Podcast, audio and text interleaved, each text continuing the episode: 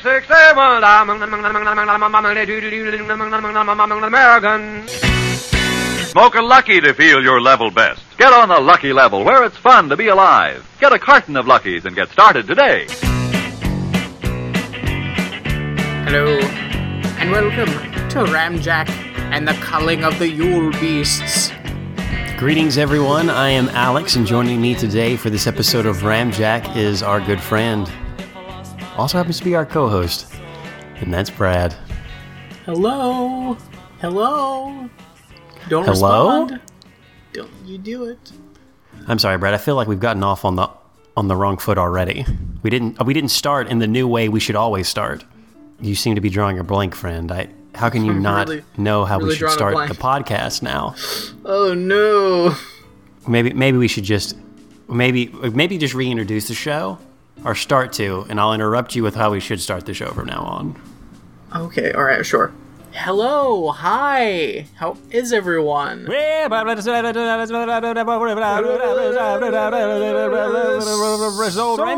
American. Jesus, Lucky Strike Tobacco, man. Hey, listen, listen. It's it. That, that's how you want to celebrate the holidays. You can mm-hmm. say you can say Happy Holidays 200 ways, with the gayest gift of all. I I love old radio commercials, man. It's so good. I, it's I- what I it's, I, it's what I spend my childhood listening to. Nothing prepared me for the yodel at the beginning. What seemed to me like a yodel. Brad mm-hmm. later told me, okay, so we're, we're going to be watching, watching, listening to an old episode of the Jack Benny show. It's Christmas. It's awesome. You'll love it. And at the very beginning, there's like two words, and then suddenly a man, just an auctioneer, starts saying tons of stuff. Who knows what he's saying? I think it's gibberish until he says sold American. But all I heard, I didn't even hear sold. All I heard was a, a, numbers, a stream of consciousness flowing at a speed that I could not understand, and just end on American. And I thought, what the fuck is going on? And then Lucky strikes at me. That's, that's how they do it. That's how they do it. That's how the professionals do it, Brad. It's something that I didn't realize we needed to do on the podcast until today, and I I, apologize. we, we got to. Happy holidays. Guys, we got a great show, tons of holiday stuff. We're in the middle of it. We're in it. We're in the middle There's no escape. There's no fucking escape. Can't escape. Wouldn't Can't. want wouldn't want to. Wouldn't No. want to. No, I just set up a tree. Ah, sausage tree. Got our solstice tree up. I mean, it's the time of the season, mate. Yeah, yeah. Guys, um yeah, this is this is going to be a fun, crazy episode of Ramjack. Brad, I want to hear about what happened on your your holidays. What are this on past your holidays? Yeah, we went we went traveling. Just some random stories from the trip down to Tennessee. Um, Brad, let me start this by asking you a question. Can you remember the first thing? And you may not even remember. Maybe it's something um, your grandmother told you about, or even your some someone in your family. What was the first thing you obsessed over as a child? I mean, if I had to make a guess, I would probably say probably He-Man. Yeah, Like, I mean, obviously, we all kind of obsessed over He-Man. Come on, it's pretty rad. Brad just pulled out of nowhere, like a magi- like a field magician on a football field, a Hordak action figure, and waved it in front of my face. it may be my tree topper. It has to be your tree topper. I don't. know, I think Skeletor might look cooler up there. So A He-Man themed Christmas or solstice tree is everything this season needs. That's the best Yeah. way to finish out 2016. Fuck yes. A He-Man because I didn't even think about that. Now I'm gonna put all of Joey's Legos on the Christmas tree. Nice. write write home via letter, not uh, email, and demand my old action figures. I'm gonna make put them on my Christmas tree. I got a solstice to celebrate. Damn it! I say that because Joey has had his obsessions, but his first obsession as a kid, who's a little bit, I, I guess, more aware. I mean, you're you see moments of clarity from a kid between the ages of uh, three, maybe to four. Now that Joey's six, he's like he knows stuff, and he and this is one of the first things that's really captured his mind. We were in a Target uh, back in Tennessee, which wow, markedly different. I mean, they all look the same, but the clientele markedly different. Ooh, I'm sure. I don't even know how to explain it. Uh, but we're in Target. We're going down the toy aisles, just looking at stuff, getting ideas for what we might want for Christmas. And he sees um, merchandise from a video game called Five Nights at Freddy's. Are you familiar with this? I keep seeing it places, but I don't know what it is because I'm an old man. Um, I see about it. I've heard about it a lot. See about it as a nonsense phrase. I'm so sorry, ladies and gentlemen. boy. Um, Oh boy, falling off the rails already. Yeah, um, so it's a video game where you're a security guard and you're supposed to monitor a Chuck E. Cheese like establishment, and the animatronics have gone haywire Oh no. to the point of being murderous. And if you can't keep your eye on them, because when you see them, they freeze. And they're like, oh, hey, you didn't see me move. They don't talk to you, but they kind of freeze there. You have to like shut doors to keep yourself safe. Um, if you don't do that, you die. But it's it's an anxiety horror video game because there's like the hum of a light the whole time. You can just kind of pan back and forth. Someone calls you on the phone and is like telling you stuff. He's a former security guard. And if one of the creatures gets you, one of the animatronics, because you look, you check all your security cameras and you'll see them there, and then you'll see them gone. You'll see other security cameras kind of missing. At one point, there's one of them that runs down a hallway, absolutely terrifying. But you don't know when they're going to strike. You can kind of see them in like the darkness if you shine a flashlight, because there's a dark. It's pitch black. The power in this place is going down, Brad. Um, you only have a limited amount of power through the night. So you check your doors and it's pitch black. You shine a light, and one of them will be there, and you have to shut the door. If you don't do all this cr- properly, they jump out at you and they scream, and it's it's a jump scare insanity. We see toys of this in Target, and Joey says, "What's that?" Immediately, I say, "Well, you know, that's that's something called Five Nights at Freddy's. It's a video game. It's about it's kind of based on this thing called Chuck E. Cheese's. They kind of had it when I was little. There's these giant robots that sing to you in a restaurant with pizza, and he's and he looks at me, brow furrowed, and says, "What?" I try to explain more to him while we're in Target. He looks at the toys and is kind of understanding it. He says, "So what do these do in the game? Like, do they serve pizza?" Like, no, Joey. Apparently, in the game, these are murderous animatronics. They've like developed minds of their own, and they're after you. Uh, You're a security guard. Really? Yeah, Joey. That's that's what it is. So, do you want to go? So, let's. You want to go look at other toys? No, I want to hang here with this Five Nights at Freddy's stuff and really get to the bottom of it. After about five minutes of explaining everything to him, I get out my phone and show him a video of it on YouTube. And for the rest of the trip, up until now, he is obsessed with it. Hasn't played the game, but watched reviews of it on YouTube, which aren't scary. I mean, after a while, it's not really scary at all. It's kind of morbid, I would say, especially for like a six year old. But I mean, Ghostbusters is pretty morbid, and I was watching that when I was three and four, so Yeah, whatever. Yeah, come on. Come on. he started watching um there's a YouTube channel called Game Theory where they go over video game like theories. I mean, which is pretty funny. Um, about Five Nights at Freddy's, he's marathoned them, always very serious. Talks to me about his guesses for the game plots. He is deep into this thing. Wow. So that was kind of weird. Um, mainly because it informed our entire trip. We would be out and about, and he would just randomly bring it up. My parents would be talking to him. It'd be like we're opening presents. Oh, what'd you get? Oh, I got all these Pokemon cards. You know what this card reminds me of? Have you guys ever heard of Five Nights at Freddy's? What's that? Joey told everyone he could, anyone who would listen. Amazing. On the way home, he gave all of us roles. He's like, if we had to put ourselves in the game as a family, I guess I would be Foxy.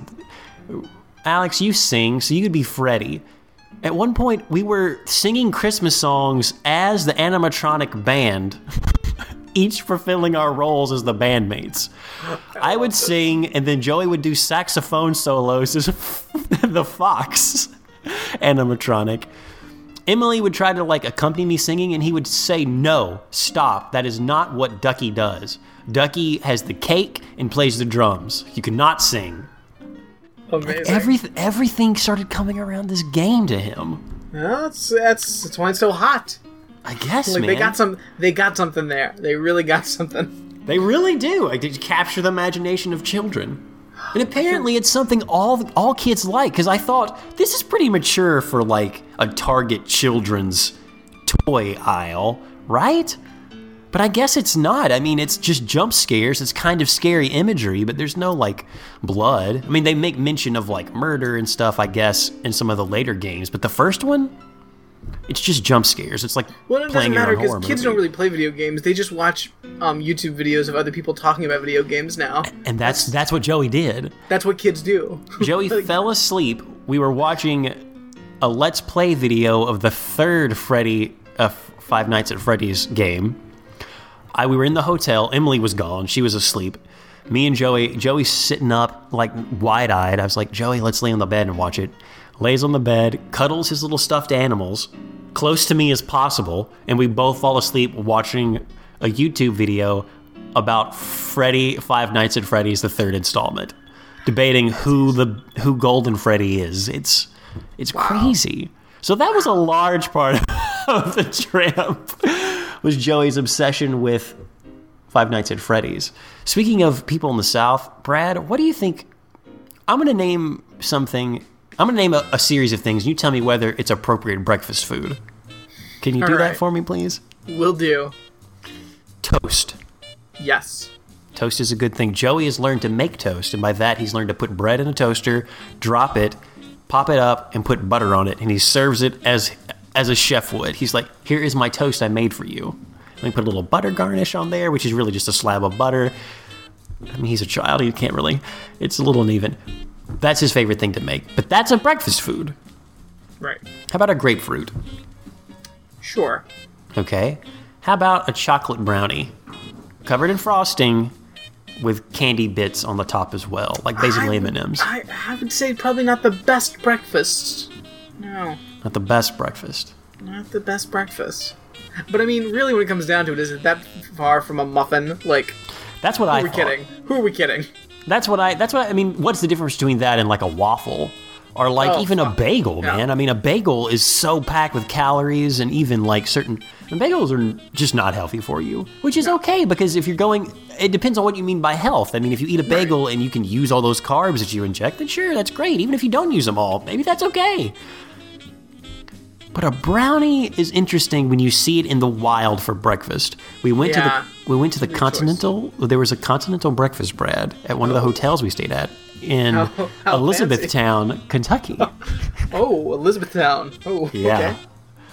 And one of the kids there surveyed the uh, the food: toast, muffins, waffles, cereal, eggs, bacon, fruit. Gross. Fuck yogurt.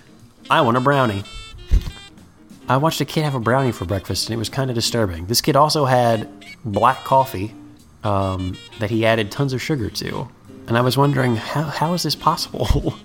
First off, where did the brownie come from? Where did this First all, giant first brick of all, brownie come from? really good right now. I just want to say, some coffee and Look. a brownie. Oh, fuck. Look, a wonderful pastry, frosted correctly, with a right, like, I guess, candy garnish, with a nice coffee, is good for an adult. I, I think we need to stop frosting brownies.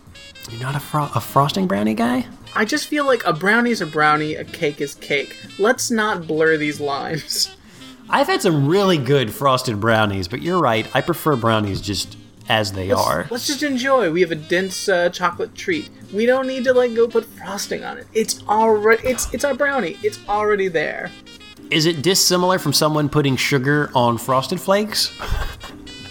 no. In fact, that's identical. Would you put sugar on your frosted flakes? And of course, you're not going to put frosting on a brownie. Yeah. There was a child, um, that was like standard operating procedure at the, my house. Like, there's frosted flakes. Oh, my grandparents are straightened up putting some sugar on that. Oh, we've talked. We've talked about. Yeah, my grandparents did the same thing. Like, what's the deal, guys? Ever, I remember one guy I worked with said, "Did you ever put butter on toast and then put sugar on the butter?" No. Why would I do that? My grandmother used to like for like a snack, like a late night snack, Karo syrup, butter, and sugar. Just put it on a plate, mix it up, have it with some saltine crackers. But she would at least use crackers as a base. In my mind, at Oh, yeah. first, she had a spoon and was just eating it, like some would eat no, a pudding. She's just got a, she's got, got on Or a a plate, custard. just like stir it up, like dip a cracker in it. Like that's crazy to me. That's nuts. I don't know about that. I mean, there's the southern of like jelly and butter and mixing those things, which I thought was also weird. Yeah. I mean, I, I'm sorry, guys. Off the top of the podcast, it's just traveling home. You, you come across a few things, and you're like, Sure, wait a minute, all this keeps come, all this keeps flooding back. Did you go to the old country store? no, not this time. We passed it. Oh. I mean, I can't really, I, off the top of my head, just immediately think of anything else that's going on down there because nothing is going on down there. Hmm. Spent Black Friday driving most of it, or in a hotel, so I didn't really get to partake in any of those deals. But I didn't really, I, there wasn't much I was looking for. You know, that was the weird for me too. Like, uh, we went out, like, we went out Thanksgiving night, obviously. Um, Mm-hmm. We hit J.C. Penney's, um, hit Target, hit Best Buy. I don't know. I just, like, I don't know. Maybe it was because I was tired and I took a nap before we went out, and then I was just kind of chill, and I was like, yeah, I don't, not really looking for anything. At Target, I looked at trees and I was like, oh, there's gonna be a sale. I'm gonna, tomorrow, I'm gonna order this. Yeah, we order everything now. Yeah. Who needs to go to, who needs to go to the store? And this, the spectacle is almost gone now. I, Oh, the spectacle is completely gone. Like when we went out, like there was a there was a bit of a line at uh, a J.C. Penney, but I mean not like a long line. It was like I don't know. I think Tammy was in line for like 15 minutes checking out, but that's just because they were being really really slow about everything, and also the air conditioner wasn't working, which was not fun. well, that's a nightmare scenario. That's the beginning Yeah. of a nightmare. I went up to the upstairs portion of the J.C. Penney's, and it was mm-hmm. like, oh no, I'm going back down because it's a fucking furnace. Hey, Florida, it's not allowed for you not to have air conditioning at any time, especially not on this Thanksgiving Black Friday. Yeah, indeed. Hold up. The only thing I guess that we did buy was a new microwave, but that was something I bought today, well past the holiday. I mean, this was Fine. Cyber Week. So, so the the microwave saga is finally coming to a close. I hope. That's a big hope, friend. It's been some time. I feel like for the, I feel like we've all been like living this journey with you for the past month and a half. The weirdest thing is, it doesn't. I, we just haven't used a microwave, which I thought was impossible. With a microwave in your house, you use it all the time. I've been cooking on the stove. Granted, we don't cook as much as we did because there's not time and we don't have a microwave, which makes cooking disturbingly faster in some respects. So we've been normally just like going out to restaurants or something, and or just cooking things that I can cook on the stovetop. Yeah, I don't I don't have a microwave. stove. Well, there's technically a microwave here, but I don't have a microwave. Um, I live I'm living out of a toaster oven. But you can do that. Oh, You can totally do that. Definitely. I thought it was almost impossible. Not, Turns not out- impossible at all. It's super possible. Soups pos. So much to the to the point where I thought, do I need a microwave? But that's obviously insane. I, of course you need Yeah, a microwave. You, sometimes sometimes you need one. Come on, come I mean, on. what would the neighbors think if they came over? It's like, oh, would you like? Can we pop some popcorn to watch some movies? You know, we got friends coming over this weekend to watch the Gilmore Girls. Um, we're gonna marathon the the new Gilmore Girls uh, season. Wait, they're coming over to your place to pop popcorn to watch Gilmore Girls for the Well, that's weekend. that's the thing, Brad, that really spurred the microwave thing. It's like, all right, obviously there's some kind of limbo thing because the microwave they gave us, the mounting bracket wouldn't fit to the wall correctly, and we're like, damn it. Now I found out we've got a slightly smaller microwave than that one, so the mounting bracket won't be as much of an issue. But I've also taken steps to make sure that it won't be an issue um, by fast, like fastening my own kind of, I guess, buttress support for it. It's fine. It's going to stay on the wall. Trust me. But um, but I think the big catalyst was, oh, all of uh, yeah, there- we have people coming over this weekend to marathon the Gilmore Girls television show, the new season.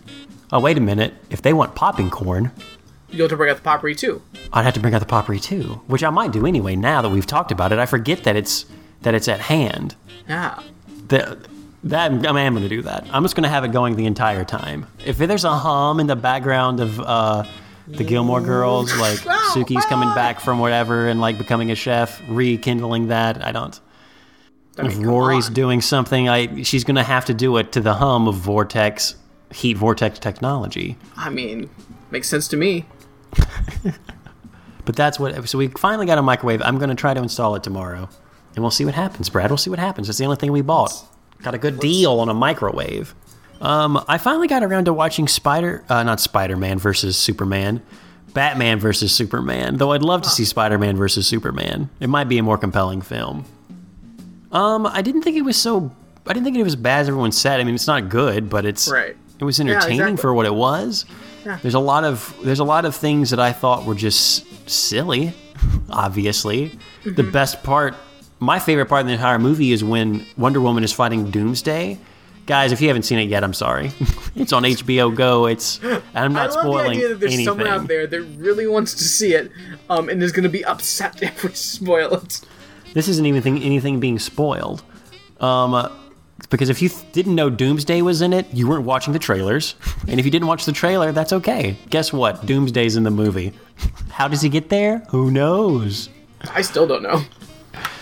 Um, but the best part is Wonder Woman is fighting Doomsday with Batman, and Batman, the Batman is obviously outclassed, and he's just trying to just like stay out of the way with his mm-hmm. grappling hooks, which is kind of silly because he'll like grappling hook over to one area, like oh no, grappling hook to another area, just like barely, barely being missed by Doomsday, who's really just like focusing on Wonder Woman and Superman. Superman gets is getting his ass kicked. Wonder Woman is holding her own against Doomsday and it's awesome. That's like the best part. It's like Batman and Superman have just been like pouty the whole movie and just like, oh, I got problems. Mm. And then Wonder Woman's like, what up, guys? Let's try to kill this thing. And is regulating on this creature, like cutting it up, not being like deterred. And at one point, it hits her and knocks her like so many yards, like he's been doing Superman the entire time. And she sits up and like is smiling and wipes blood from her cheek and then just jumps right back at it. And it's like, well, who? The, that's the hero of this film. Batman and Superman, fuck off. Why has Wonder Woman been? Best part of the whole movie. Wow, best part of the whole movie. Best part of the whole movie. All right. The I whole mean, Martha Mother thing, I mean, fair enough, I guess. I mean, I think uh, Lex Luthor delivering a jar of piss to uh, a sitting senator is uh, is, a, is a new high point in cinematic history. I just love how she stuttered when she. Like, obviously, I'm guessing the character had a speech impediment because you could have interpreted it as she was, like, getting, like, distracted by. I'd like to think that she has a speech impediment, like her character does, and that this tripped it up again. She's like, oh, but, uh, uh, uh, uh, because she looked at the jar of piss and was like, oh, brother. It's such a dumb movie. But really, Oh, this should also be Superman's fault because Superman, Superman is is Superman. Lazy. He's a lazy fucking Superman. He really is. He's Yeah. more concerned about breaking the Batman story, which you're Superman. You could solve it in like 30, like in a minute. Yeah. Oh, there's been that Batman guy. Well, let me just okay, listen really quick. Let me just let me just kind of observe for like okay, and in 15 minutes, hey Bruce Wayne, you're Batman. Hi, I'm Superman. What's up with this weird journalism? Like, who? What are you trying to prove to yourself, Superman? Who knows? It's just weird. I didn't get any of the character motivation except Wonder Woman. Movie. It's a weird fucking movie, but not as bad as everyone says it is. Yeah, not as bad. Just a dumb movie. Why does Lex Luthor bring Zod back? To be like Doomsday. There was no explanation. Well, because you you gotta get him, you know. Ring, ring, ding, ding. I. He I ring the bell. Like I will grant, he is fucking terrible. But like, that's not. It's not even Lex Luthor. No, it's, It's like- nothing. It's just like a fucking lunatic. I orchestrated this crazy plan ish. I wanted Superman Whoa. Batman to fight just because I thought it'd be cool, and then I was to bring this alien back. I guess to destroy the planet that that I'm on. I don't know. Next movie, we find out he's not Lex Lex Luthor at all. He's actually just uh, Zack Snyder's subconscious. Hmm. He takes his Lex Luthor mask off, and is Jack Snyder in the movie. Or Hey, Zack guys. Snyder. Zack Snyder. Yeah. I probably said something else. Jack Snyder. Jack. Yeah. Jack, Snyder. Hello. that's I'm, his. That's his comic book persona, Brad. I'm Jack Hey, Snyder. I I make movies that don't have a sky too. Who's this guy? I thought he was with you. No, I'm Jack Snyder. my I'm my Jack brother Snyder. was a My director and he died horribly in one of the uh, crazy accidents with the space aliens. I'm here to get revenge. I have all the powers. I have all the powers. My superhero name is uh, Burnt Umber Sky. okay. I destroy blue skies wherever they might exist, though you'll never know because you've never seen one. Yeah, there's a lot of stuff happening in that movie. I love that Lois Lane has to like find the trident she threw down in a freaking or like the kryptonite spear. I love it. Just like, okay, I'm gonna get rid of this. I'm gonna throw it in the bottom of a well. Fuck, I really need that. That's the only thing that's gonna kill this thing. All right, I guess I gotta go get it. Lois Lane, why are you meddling? Get out of the way. Woman to Woman has got this. Something else, the other thing about that movie, and then we'll stop. Obviously, we've gotten well out of the holiday season. Superman takes Doomsday into space. Basic physics doesn't work for some reason up in that because once she threw him out, there would be no way in space that he would be able to, of his own volition, propel himself out of, of just being thrown unless like there was a gravity assist or like he was able to like I guess he could use his laser vision. I don't know. But that's not how it works. Super falling. What? Yeah, they they send a nuclear weapon up into orbit, nuke them, falls back to Earth. Cool. I'm gonna evolve, get my spikes. I'm done. Superman's up there looking like a skeleton, like like the ghoul from uh, Thriller. Sunken cheeks, just like uh, comes back to Superman, gets recharged from space, lives, survives a nuclear explosion. He gets stabbed in the chest, and they think he's dead. How is stabbing in the chest gonna kill him when a nuclear explosion didn't? We're talking vaporized, right? That's impossible. Or is it super possible? Huh? Huh? that was one of the things I was like, okay, so he got stabbed in the chest. This is how he dies? He was nuked in orbit. how don't he was weakened by the tr- like the, the the kryptonite spear maybe? I don't think so. I don't I mean, I don't think I'm- so. I mean, he's a man from outer space that can fly and see through walls, and But he um, couldn't see an explosive device in some dude's chair? yeah, he's a really shitty Superman. Like he's terrible at Does that mean that Superman flew in there, looked around, said, "Okay, it's weird that there's a jar of piss on where drink should be, uh, you know, up there with the congressman. I'm just gonna assume that's just how they roll. People are weird. I'm not gonna judge. I'm from space. well, that guy's got explosives in that wheelchair. I guess is that how they make them now? I don't know. Who knows what kind of weird tech they have here? But you know what I do know? I'm gonna get to the bottom of this Bruce Wayne Batman bullshit with some classic journalism. Oh boy. I'm gonna show Lois what I can do. um, I'm sorry. oh, That's no, neither here uh, nor there. uh, totally on a sim- random. on a similar front, I just want to say, um, if anyone's uh, not watching the, the Supergirl show on CW, first of all, it is delightful and entertaining. Like Truth. all the CW shows. Hopefully that will continue into the new year. It's the most lesbian show on television. It's insane. Amazing. Like, ev- like I don't. There was an episode a couple weeks ago. that There wasn't a single moment that wasn't lesbian subtext. I, I think things have changed from the start of the show because I've watched about, I want to say the first eight or six episodes of the first season. I didn't. I did not get a heavy lesbian. Mm-hmm. No, it's this season. This season they've kicked into high gear, and Interesting. Like she's a lesbian. no, it's just every other female is. Oh, okay.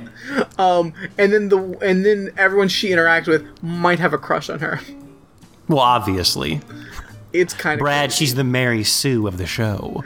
like Lex Luthor's sister's in there now. Like she's definitely got a thing for. She's got a thing Lex for- Luthor's for sister? yeah, Lex Luthor's sister. Um, definitely has a thing for her. Um, for Supergirl and for Kara, like both of them.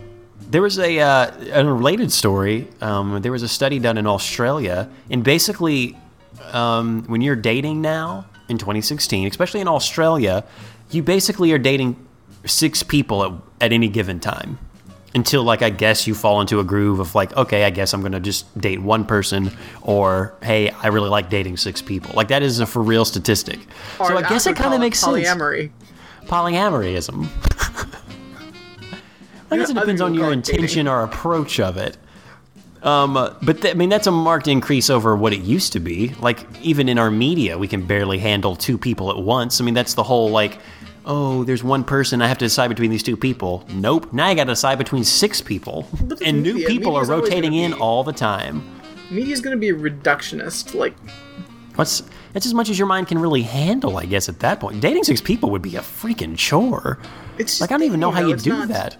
It's not. You're not seriously dating. You're just dating. I don't think I interact with six people like on a level of dating in my life. Like, okay, Alex, not when you were- dating, when, but like, when you were polyamorous for five minutes, um, Yeah. what was the most amount of people you were dating when you were Um, polyamorous for five minutes?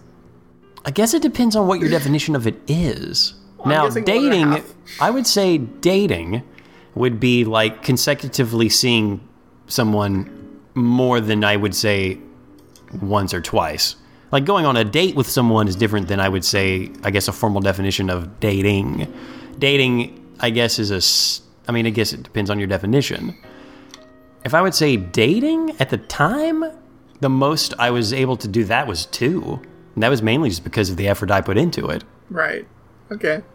I just I just like to remember the hilarious time that Alex was theoretically somewhat um in his definition polyamorous. I still think by the definition of that that that was polyamory. All right. In quite a the few circles I've been in, of people who are practicing polyamorous, they would agree. Um, that being said, I've been super polyamorous in my life. then you uh, congratulations, friend. Maybe you didn't realize it to this moment. Episode did. 300 is gonna be a fun time. oh I hope. Oh boy. I hope. All that to say, six people seems crazy to juggle, but this one girl in Lex Luthor's sister's up to the task. She's Oh, got crushes on three different people. But she's got Lex Yeah, I could Luthor's totally- sister money, so I guess you know. Yeah, well, he's in jail because he brought Zod back. It's freaking like, like that's weird. Yeah, my brother's kind of crazy. Went to jail. His money's in a trust now. I guess I don't know. I'm spending all of it. You think Super? Who do you think's hotter, Supergirl? that one girl at the Daily Planet. Who was the other one, Brad? Who? What? What? Who was the other girl? There were three girls that this Lex Luthor sisters after, right? Oh, but Supergirl. Um, Supergirl's uh, alter ego Kara. Um, Kara, yeah, yeah, yeah. The girl at the her Daily Planet. sister. The Daily Planet. Um, her sister. Kara has a sister? she has an adopted sister. Oh, adopt- yeah, she- the adopted yeah, sister. Yeah. I was gonna say, wow, what happened? How Um, many Kryptonians can survive the explosion of their planet and come? Like, what the? How? Just a few. Just a few. I mean- um, I know, I know. but still, I did like the reveal of Martian Manhunter in that se- that series. Like the first time that Yeah. happened, that was Martian good. Martian Manhunter's pretty rad. That was pretty show, baller. the show is very enjoyable. Like I started watching it, kind of like, all right, what this looks dumb, but I'm like, oh okay. Now this really fits in with the other CW shows. Now you have me a little scared, Brad. You said something about you alluded to maybe the CW train isn't going to continue to run the track in the new better. year that is 2017. why are you we'll why are you concerned? I'm just, I'm just saying, um, motherfucking Riverdale, um, best be wearing a crown, eating a hamburger. Scene one. Burn this shit to the ground. You did see ground. You did see the picture of the toboggan that has the crown like appendages, and that's not going to cut it, right? listen, if if scene one he's wearing that and eating a hamburger, then I'll be like, I'll give this a couple episodes to put an actual crown on him. Um, but you fuckers get your shit together. I mean, in theory, Brad, there could be a crown underneath the toboggan that's causing it to stick out. There better be. There Jughead is so invested. Better be. I need that fool eating a hamburger, wearing a crown, or fuck this shit. Burn it. Level it. Also, um, for once, damn it, um, Veronica better not have like a gross southern accent. I don't think she will, but she better not have a gross accent. Is Veronica. What's her ethnicity in this new one? I, I haven't think- seen pictures of her. I didn't even actually. I haven't even watched the trailer yet. I've just seen that it was posted. I can't wait to watch it, but I've not Yeah. been able to watch it yet. Between I- the Friday Five Nights at Freddy's videos, Joey's been having me just constantly stream on my phone. I think I think they went with like a Latina um rock at Nice. the time. Well, then of course she wouldn't have like that. Who knows? We've we've seen a cartoon and a radio show, and she sounded like garbage both times. So, I mean, I'm not. I mean, yeah, you can't hold your breath. We haven't seen a, a proper crown in any of the things yet either. I've been burnt so many times. What is up with Archie's hair color? Like I don't even understand. It's like Kool Aid red. Like it's obviously different. Like it's not Yeah. real. It's creepy. It's really creepy, and like his freckles scare me too. Look, I don't want to judge anyone who has like brightly colored hair or like hair that seems off from, I guess, what natural colors would be. It's just it's odd to see it happen without explanation on Archie. Though my cousin Taylor has a weird, freakish red hair. Not this color, dude. Not with like a twinge of, um, I would say, almost a vibrant, like pink. It almost has like a perp, more perp, like a more blue Yeah. in it. Oh no, it's not. Which it's is not the odd part. Insane level. It's just really. He does have red hair though, and I've seen people with super red hair, but it's been super red. I mean, we'll see. Obviously, I think we're going to watch the first episode and talk about it on Ramjack, right? Like Oh, that's going to be a that's a oh, that'll be, at least be an Alfio, if not a continuing thing. Like let's check back up with Archie. Fuck yes. We'll take a little Punky Brewster break and be like, all right, we can talk about fucking Archie and what they did. what they did, and they know they did it. Those motherfuckers. Have you been watching anything else? Um, catching up on Luke Cage. I think I've got three left. Nice. That's entertaining. Um, of course, uh, uh started watching, watched the uh, first half of the pilot of Quantum Leap for Calavicci Fashion Cast with Gwendolyn Pierce. What? The Gwendolyn Pierce. the Gwendolyn motherfucking Pierce. So that's what that's where her character disappeared to. She disappeared to 1956. Yeah. Oh, she's in the past. I thought in my mind she would have been in the future. Nope. She's saying it's her great grand, I think it's her grandmother, It's So- it's it's Grandma Pierce. Grandma Pierce. Grandma Pierce. The original Gwendolyn Pierce. Truth. What is the plot in the first Quantum Leap? I don't want to. I don't want to. I don't want to Listen- like listen. Just uh, extend listen, the past, but I'm will be curious. The podcast will be out soon. You can check it out. He's a test pilot. It's basically the right stuff. That that makes good sense given the time that it came out. That's a good Yeah. call. It's a good one. You should you should sign up to, to be on an episode. I've definitely will. We got some we got some good ones. I can get more into Quantum Leap than I can X Files. I'm just gonna be honest. X Files is fun to make fun of, but there were times in X Files like I'm still like. Though I would like to go back and watch that Satan Snake episode, knowing what a Nephilim is now, Yes. Like having like having that veil lifted from my eyes. You know, I think there may have been a Nephilim in an episode of X Files. Of course, dude.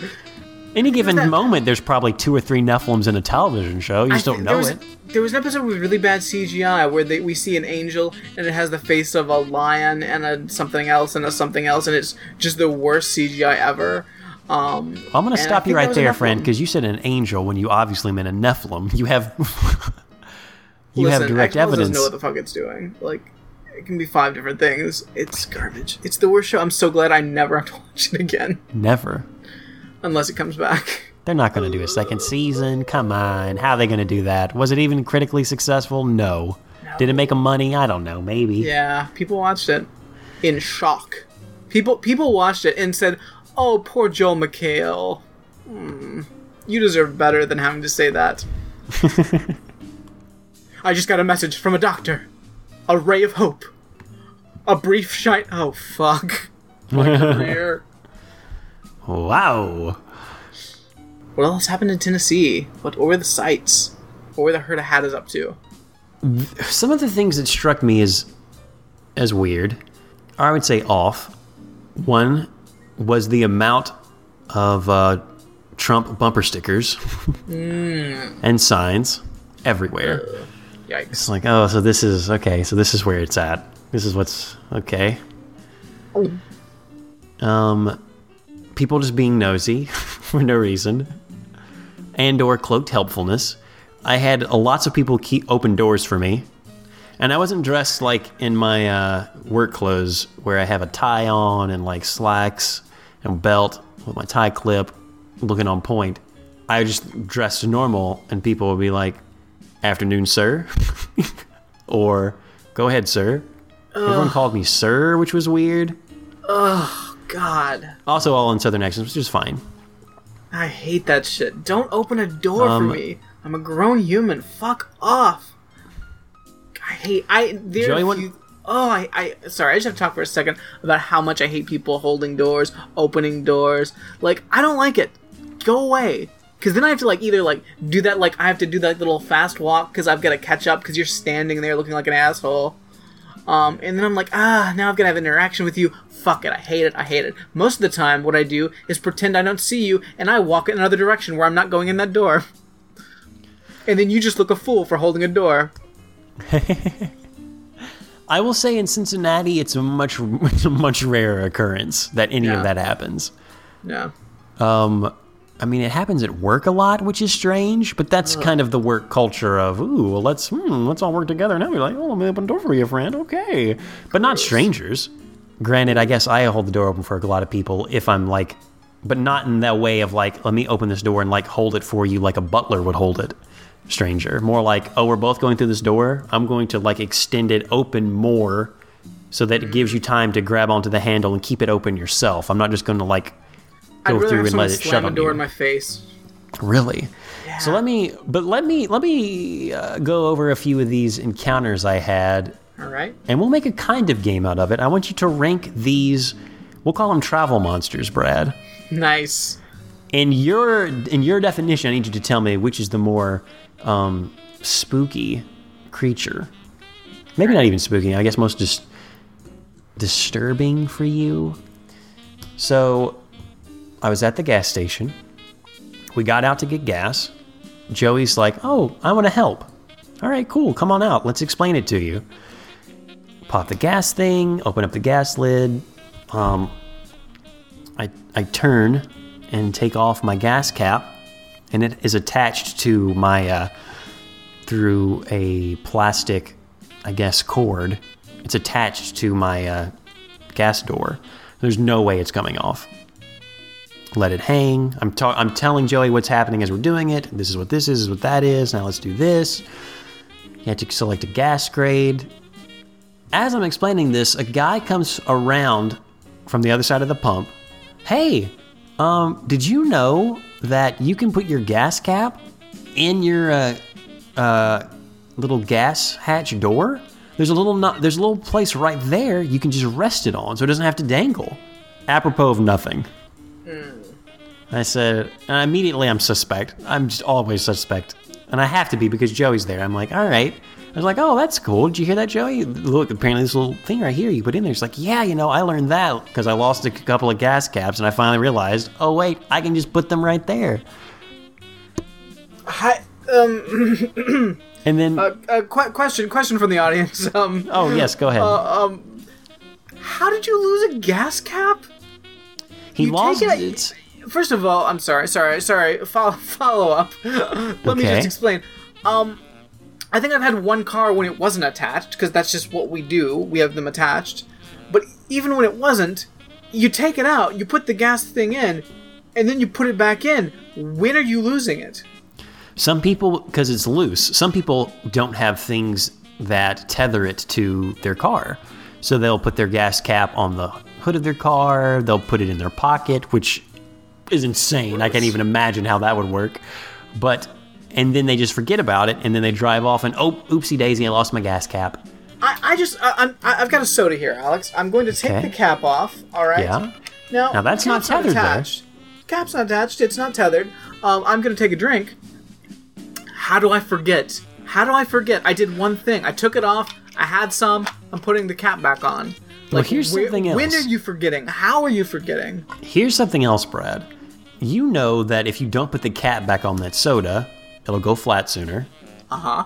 Well, it'll go flat regardless. It's, it's not going to stop it from going flat sooner. Wait, what? Um, but you also know that it might spill. You also know that it helps you, like it might get knocked over. Yeah. Thus, the spill factor. The spill factor is high on a soda that you're drinking. Gasoline is flammable and explosive. Uh huh? So I would hope that someone at a gas station would be more aware of said things like gas caps or There's nothing else you do with a gas cap. Except Yeah, put it's- it on the gas. Like it has no. It, it's not like you can be like, oh yeah, I was well, I was doing something else with it. No, it has one thing. Well, here's also something else, Brad. Um, I don't think I've ever lost a soda cap to anything. I may have dropped one and had to find it, but I've never like, where did my cap go to my soda? And that's just my soda. I'm never going to lose a gas cap. But I guess some people are just so distracted by things. Maybe they were pumping their gas and overheard um, uh, a family talk about, "Hey, let's teach you how to pump gas." and you went over and in- interjected yourself into their conversation, you come back, you're like, wow, I did a good thing today. And when you're doing that, you're distracted and forget about your gas cap. There you go. Maybe that's what happened. Fucking nosy Nelly. All right, that's one monster. Give me. Well, no, okay, monster. yeah, yeah. So he's he's telling me about this. He's like, yeah, yeah, you know. And he's making small talk after this. I'm like, yeah, you know, we learned. So he's like, I didn't know. I tell him, I didn't know that. You know, we all we're all learning stuff today, Joey. Like playing it up with him. He's like, yeah. He's like, little dude. He talks to Joey. He's like, you're learning a lot of stuff early, man. You got you got a you got a good dad there. And it's like, all right, cool, thanks. And he's like, well, I won't I won't bother you guys anymore. Hope you guys have a happy holiday. Like what is what is this tail to this? The gas is done oh. pumping. We put it on automatic. I'd already showed him how to do it automatic. So there's that guy interjecting gas gas cap looser. He's a real gas cap loser if I've ever heard one. He loses him. Could there be a double entendre there? I don't know. Hmm. But let me talk to let me tell you about some more people who just interject themselves. Do it. We are in the target before Joey discovers the thing that will change his life for the next couple of days at least, maybe a couple of weeks, as long as he obsesses over Five Nights with the Freddy's. We're in Target. We're at the very start of Target, where they have the, um, I guess, the web of like discount bins of small things. Okay. We're getting out of the car. We go in. We're there. We're looking at a few just random stuff before we actually be like, all right, well, I guess we're going to go on and get the things that we wanted. During this time, Emily says, "Oh, I left my uh, my coffee in the car. Do you mind getting it for me?" And I'm like, "Sure, I'll go get it for you." Now I joke with her at first and say, "What? You left it in the car?" Nope, can't go back. Like I, I joke with her about it, and we, we have kind of a thing like that. And I'm doing, and we, I joke. It's obviously a laugh. A woman who's also looking at the thing says, "Now, how could you do a thing like that? Ah, You're supposed to be helping her." Now, granted, my wife is three months from giving birth to a baby, so there's that. And I understand that if you just injected the conversation and didn't know how we joke, that you would take it maybe in a different way. Not a no. And she does it jokingly, but she says, "Now that's not a way you need to be treating the woman, the the, the mother of your children." Gross. And I I play it off immediately. I'm like, I laugh. I'm like, "What do you mean?" I was like, "No, obviously we're." I say, "Obviously we're joking." I mean, and I can't even remember what we said, but we You just again. said, "Shut up, shut your fucking mouth." Don't you tell me how to run my household? you stupid old crone. You'll be dead soon. You know that? You'll be dead soon. Are you still alive? Just checking. here's the thing, Brad. She wasn't that old. Gro- even worse. Yeah, this woman Double was down. Are you dead yet, you old crone? wrong side of thirty. We'll say that. Oh. Yeah. Jokingly but like i was joking with emily i look over and i see this look this woman like kind of has like looking away but listening it's kind of like uh the john quinones what would you do moment and I would like to think this woman is just going around her life thinking of these things. Though Is this isn't one of those. Like, Is she wearing a again, denim vest? I don't think so. But she was wearing uh, Just, thigh just high, what appear to be cost like ornamental hunting boots. Her jeans Oh. are tucked into them, and she Mm-hmm. has on, um, I want to say she had on a, uh, a hoodie that was camouflage. I could be Oh, mistaken. Oh, gross, gross, classic. gross, gross. Look, dude, classic Tennessee. This Right. is before 10 a.m. stuff. So she, and obviously, I mean, again, totally joking, just laughing. That's worse. You think that's worse because she's I interjecting and also like implying things with her It's, interjection. Like, it's what are you she's talking she's about? insinuated herself into a jokey moment with another family. Find your own damn family. Fuck off. You don't get to have fun with us. yeah, like what are you doing? Who are you? Who? are you? I'm the sorry. Fuck are and you? you are? You're not crazy cousin Christy. No, you're bitch at Target. Fuck off. You're bitch at Target. Oh, I'm sorry. I didn't realize I was running into a Target, bitch. If I was casting, it would say uh, casting for part of bitch at Target. Yeah. Not cousin Christy. Not the kooky aunt. so many uh, so Ugh. God, fucking chime in Charlie's. China Charlie's Cannot- everywhere, man. Cannot. No. So that's worse than gas station guy. Yeah. Um, I can't really think of a third one other than the kid who ate a brownie for breakfast and a coffee. I mean, that was just weird. that is a weird breakfast, but does sound delicious. Here's the thing: he was younger than Joey. Like he was Oh. younger than six. He's Like the kid looked like, yeah, at like he was easily he could have been three or four. He had the height of a three-year-old, but he had the build of like a five. He was he was pretty he was a pretty sturdy kid. He was a pretty sturdy kid. he was a solid. pretty sturdy kid. AKA, was this kid had lots of brownies for breakfast. pretty This kid had a very kid. hardy build to him. He was no stranger. he was no stranger to breakfast brownies, which I didn't know was a thing. Is there is there a chance um that if he was um in in a in a uh, shopping mall that someone might accuse him of stealing a piano? Why, yes, I think they might. Hmm.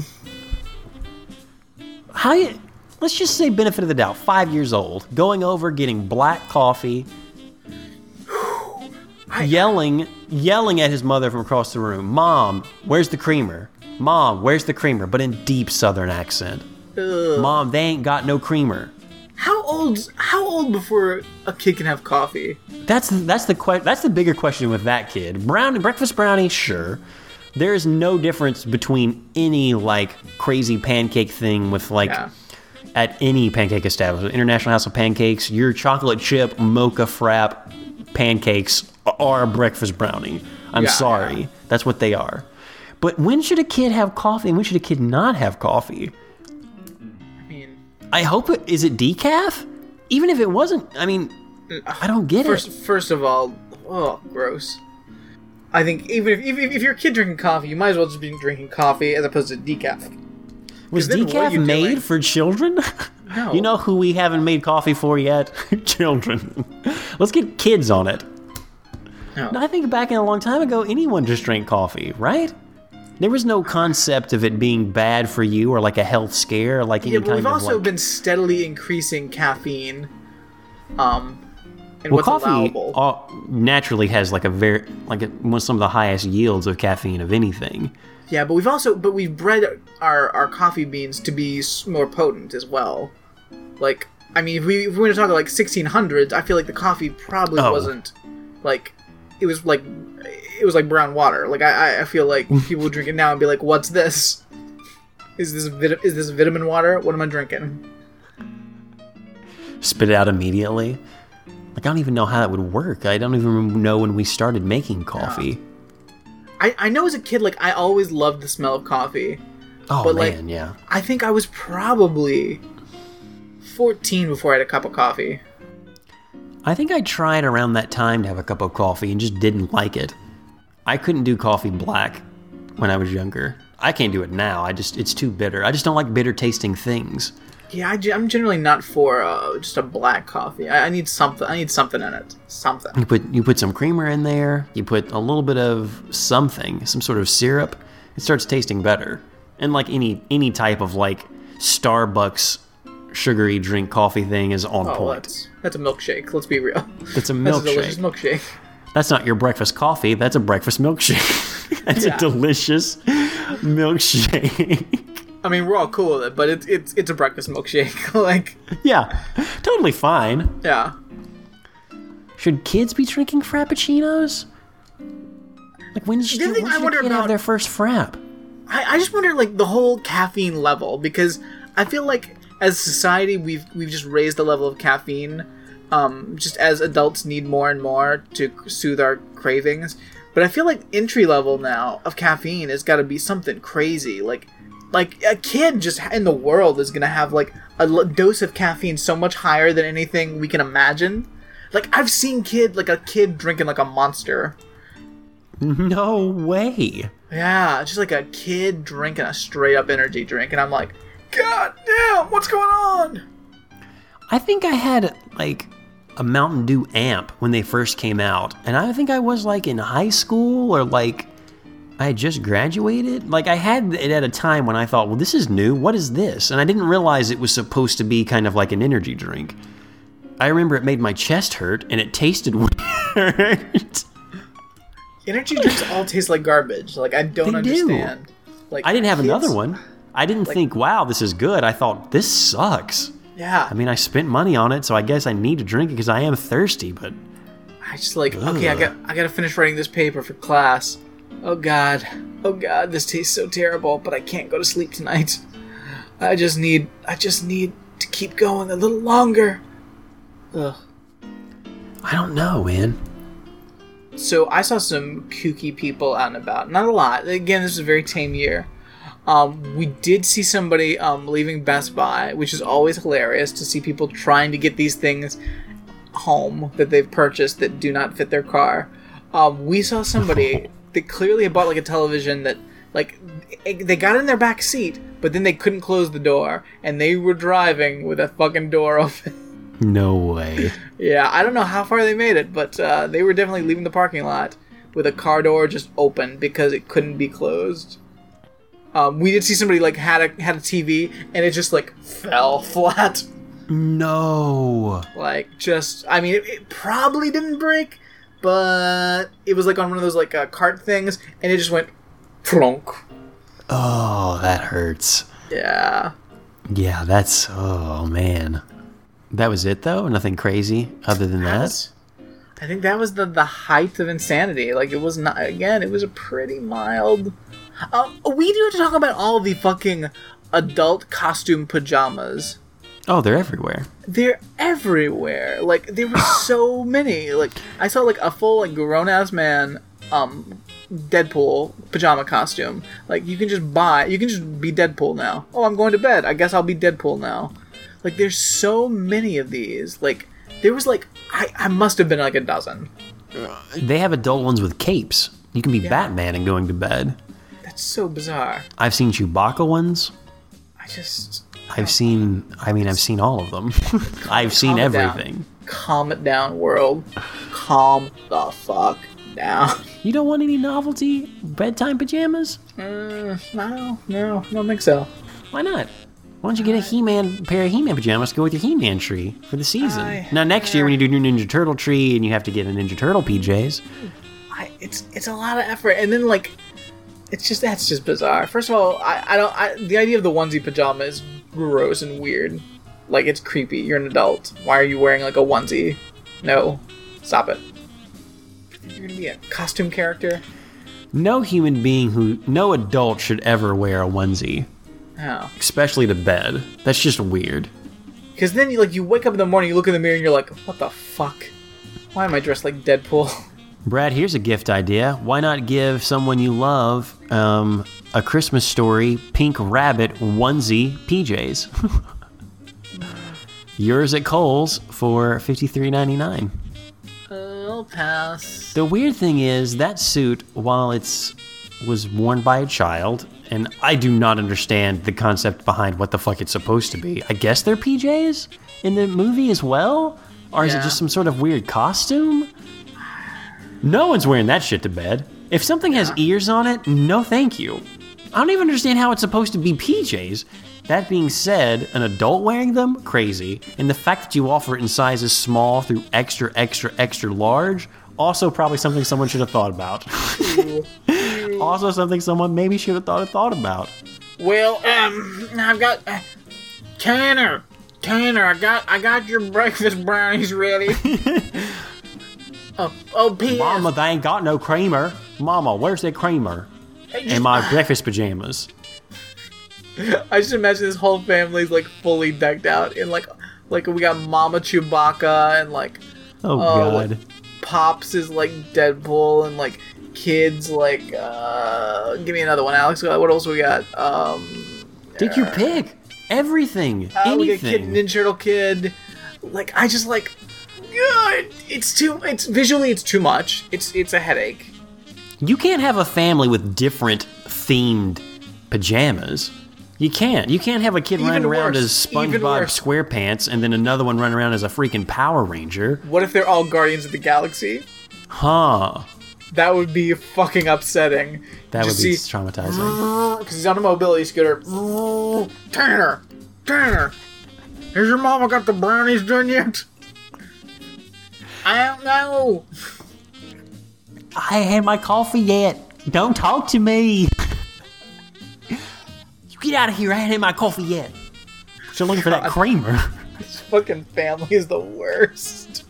It was jarring. Ugh. It was weird. I don't like it. I don't like it. I don't like it at all.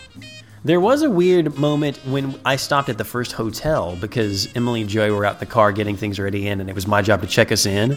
Where there was a guy who had come from Florida, Brad, and he swore to us that it was freezing down there. Like he said, I left Florida this morning, 32 degrees. And I thought, I thought bullshit. On what day was this? Were you? I'm sorry. Were you deep in a cave that was refrigerated? This was last week. This was on Thursday, mate. No, because it was warm. It was warm Thursday. Like we had a couple of days that were cool. Even northern Florida. Impossible, right? Sunday, Monday, Tuesday, it was like a little cool. Like I was like, "Ooh, I should put on a hoodie today, maybe, or not. I'll be okay if I don't." Um, but then no, it was back to being Florida. It was never Man. chilly. There's no way that any part of Florida was chilly. You're a liar. It was the receptionist at the hotel, this guy who was a traveler, and me. He talked about Florida. Somehow they asked where I was from because they then they said the guy said, you know, I'm from uh well the the guy asked I guess where we were traveling from. I was like Cincinnati. He's like, oh, what part of Cincinnati? Oh, I said I'm we're from Ohio because he said Florida, and the guy said something about Kentucky, and then I said Ohio, and suddenly we got to where like we were where we grew up. It got weird quick. God, it got real. You guys are just like trading life stories. I get one guy used to live in like Florence. I was like, oh, I know Florence. And the other guy was like, yeah, you know, West Westchester, yeah, yeah, yeah. And it was like a weird moment of like, all right, well, we all kind of know we've been to the areas we've all grew up in, I guess, or lived at. Am- I'm sorry, am I checking in? Like, what is going on? You're checking in to the family. Now I left your uh left your Batman PJs over there. Your Ben Affleck PJs and some coffee creamer for the morning. Those brownies will be piping hot and fresh in the morning. I gotta go I gotta go up to uh Michigan, where believe it or not, temperatures this morning were in excess of 96 degrees. I wish you'd just call him out for being a liar. You're a fucking liar. Hey, uh, I have a good friend who lives in Orlando. He said I can guarantee you I can call him right now and say he'd say you're a fucking liar. Alex, put me on speaker. Put me on speaker. You're a fucking liar. I should start. We uh, next time I'll FaceTime you. Please. Hey, um, we have a guest here. I'm sorry. This is uh my good friend and our co-host Brad. what? Um, sir, can you repeat to me him what you told me about the temperatures in Florida? You're a fucking liar. What do you have to say for yourself, sir? we'll get it. We'll interject. Uh, if you want to interject in conversations, we'll interject. Liar. Listen, if anyone, if anybody ever needs me to tell people how it is, um, just put me on speaker. I'll be glad to do it. Just give me the, fill me in on the situation. Hey, yeah, I was in Target, and this crazy woman just tried to get up in a conversation. Hey, hey, If you ever need me to tell Target. someone how it is, hey Target bitch, guess what? Casting call, casting call. Listen, um, just, I'm gonna throw this out there real quick. We put a donation thing on the Ramjack page. Um, I also take donations. If you just want to tell me, want me to tell somebody how it is, just let me know. I'll do it. I'll do it for a small donation. Whatever. Hi, loved your audition tape. I think we're gonna cast you as bitch from Target. Uh, bitch at Target. Well, I never. Sorry, you don't have lines. Fuck off. No, no, you're, you're you don't have lines. This is more of a seen but not heard bitch role. I also had the uh, a hotel reception. This was actually funny. I, I or I enjoyed it. The hotel receptionist at another hotel was taking someone's reservations who called for a hotel that night in the middle of like Thanksgiving weekend you should have called earlier. Thankfully, they had rooms available, but she was explaining to them the rooms. She was asking lots of questions, r- redundant questions. So I'm assuming this person may have been older, but it was holding up. The person behind the counter was obviously exhausted, and at one point, she repeated herself for like the third time. Still, like not noticeably slower, but slowing down every time they say it to make sure it gets across. And I kind of laughed a little bit. Realized I was like, "Oh man, that's got to be weird." uh, because I'm in the South now, Brad, and that kind of like interjection is just happening to me. I'm becoming the monster. So I kind of laugh overhearing it, waiting, and also kind of as a signal, like, hey, I'm here to check in if you didn't notice. to which the lady looks at me, smiles, and rolls her eyes at the phone. Like, you, can you believe it? That was pretty, that was, it was a lot different than the Bond, the Blood Brothers thing that happened at the other hotel where we all. Sh- traded uh, childhood stories and tales, and we all promised to meet Hey. back this time next Quinn. year. What's the scaredest you've ever been? I'll tell you what, it was this morning in Florida. Damn near thought I was gonna freeze to death. Jack Frost nipping straight at my nose. Alright. Cool. So many questions in rural America, man. Like, what are these people doing? Like, why are you here? Look, I get there's a tiny town here, but why? what are we doing? What do you raise here? Is this tobacco country? Like, what's going on? I don't even know. I don't know. But you'll find out if you travel too far. If you stay longer than three days, you're you're gonna find yourself in church on Sunday before you know it, without even know understanding how you got there. Gross. You'll make lifelong friends in the span of 24 hours, and pretty soon you too will be having a breakfast brownie and interjecting into other people's gas station uh, lear- uh, learning opportunities. It can happen to you. Be careful traveling. Be careful traveling. Terrible. Everything is terrible. Friends, it is that super special time of the week where we talk about the Jack Benny program. The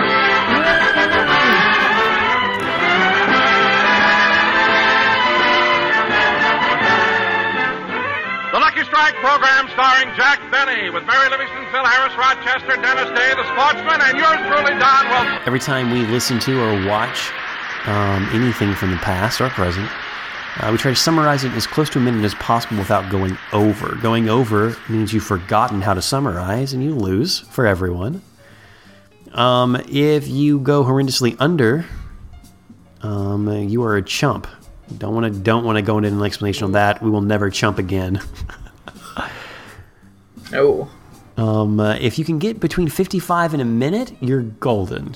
That's that's good. That's what we strive for. Definitely. But if you want, but if you're, if you want to be a Braveheart, you'll hit a minute on the dot. And that's what I'm going to try to do today as I summarize this episode of uh, Jack Benny's uh, wonderful Christmas special. Alex, I'm so glad you're summarizing this and not me. Um, I had a real moment of panic, and I was like, "Oh wait, it's not me. It's Alex." Well, let me tell you something, friend. I didn't realize until just now I had to summarize it. I know. I saw the look in your And eye. this is going to be kind of nuts. Ah, please take a moment, collect your thoughts. All right, Alex, and you will be going in three, two, one, go. Lucky Strike Tobacco, ladies and gentlemen. Uh, our stars are at uh, a mall, a shopping area, a shopping building, and they are buying presents. Uh, Jack Benny needs to buy a wallet for his friend Don. Um, but wallets are kind of expensive. They range from a dollar to 40 bucks. That's kind of a lot. But he's been a friend for a while, so we're just going to go ahead and get him a wallet anyway. But what do we write in the card? Jack will change his mind at least three times, driving the poor guy who has to wrap presents mad. Like, literally, I think he kills himself during the course of the show. Um, uh, beyond that, we kind of run into the same cast of characters. One dude has a really uh, hardy wife, a very sturdy wife he talks about. Um, at one point, they get on the elevator, and the people who talk about what's on every floor sing it in kind of a carol, which is awesome. Um, and at the end of it, they all get kind of fed up, and they just kind of leave. Oh, and someone sings Ave Maria like they do every year. That's Christmas. One minute. I'd like to thank Jack Benny, giving all the yucks. I'd like to thank Brad. I'd like to thank um, everyone in the Ramjack audience out there at large.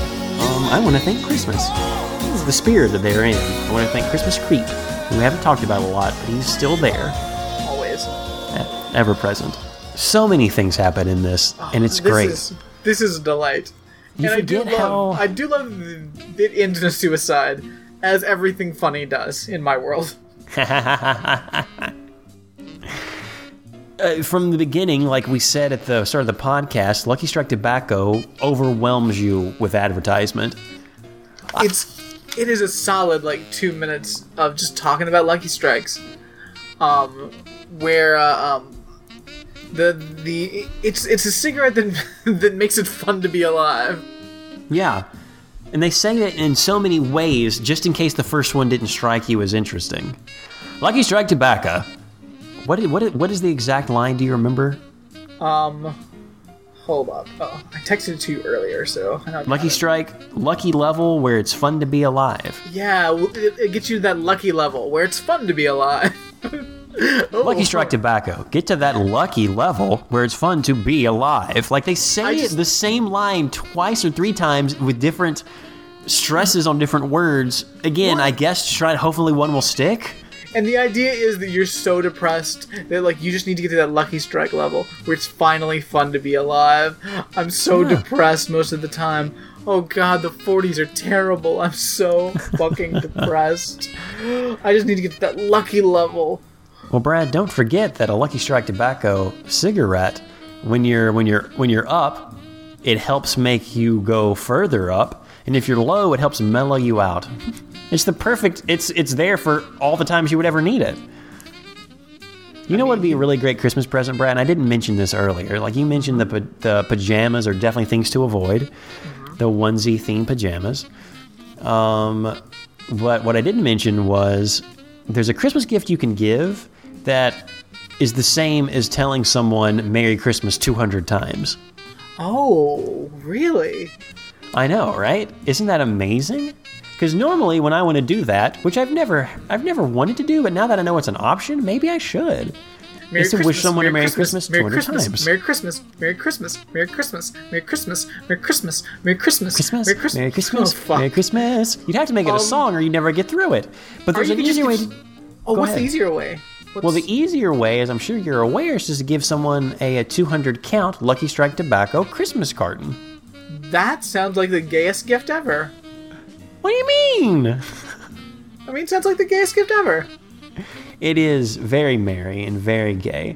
Also, by the way, if you want to get started smoking Lucky Strikes, best way is to just get a carton and start smoking. Literally, they say that in the Yes. advertisement. It's so Everything good. me and Brad are regurgitating right now is from the advertisement. And listen, here's a Christmas gift suggestion that's bound to make a big hit. Say Merry Christmas 200 times by giving the gay holiday wrapped carton of 200 Luckies. And for that extra special someone on your list, give Lucky Strike 500s, the handsome Christmas gift box of 25 packages of Lucky Strike cigarettes. So next time you buy cigarettes, remember that Lucky's fine tobacco picks you up when you're low, calms you down when you're tense by putting you on the right level, the lucky level, to feel and do your level best. That's the lucky level. Smoker lucky to feel your level best. I gotta say though, I kind of want to smoke Lucky Strikes. It seems pretty cool. I wish cigarettes didn't cause cancer because they might be the coolest thing in the world. It's pretty cool, guys. If you want to be Pretty cool, radical, like game changing on your cool level. Look, you haven't been cool until you hit that lucky level. You haven't even been alive to hit that lucky level. No. Here's the catch it might kill you in so many ways. We're all gonna die soon anyway. It's super expensive as well. Um, I don't know if everyone knows this yet, but Project Child, former Project Child of the Ramjack podcast, Taylor Swift, has sold out. Uh, what? She is now um, an AT&T slash DirecTV channel host. She has her own channel on DirecTV, and she also is going to be offering so- special content specifically to AT&T customers. You can only get the content through AT&T through Taylor Swift. This is truly shocking. Did Taylor Swift need to sell out? she has like tons of money. Like what did AT&T do? Who knows? All I'm saying is she sold out. I'll go ahead. Brad has mentioned before in the show. I think we've all mentioned the show before. Ramjack's ready to sell. Oh, AT&T, what's up? Lucky Lucky Strike, we can bring you back from the dead. Oh, we, we absolutely. Just tell us what to do. Like we'll say it. Lucky strike. I almost say give us your brand and let us tell you how to sell it. Yes. Whatever. Whatever.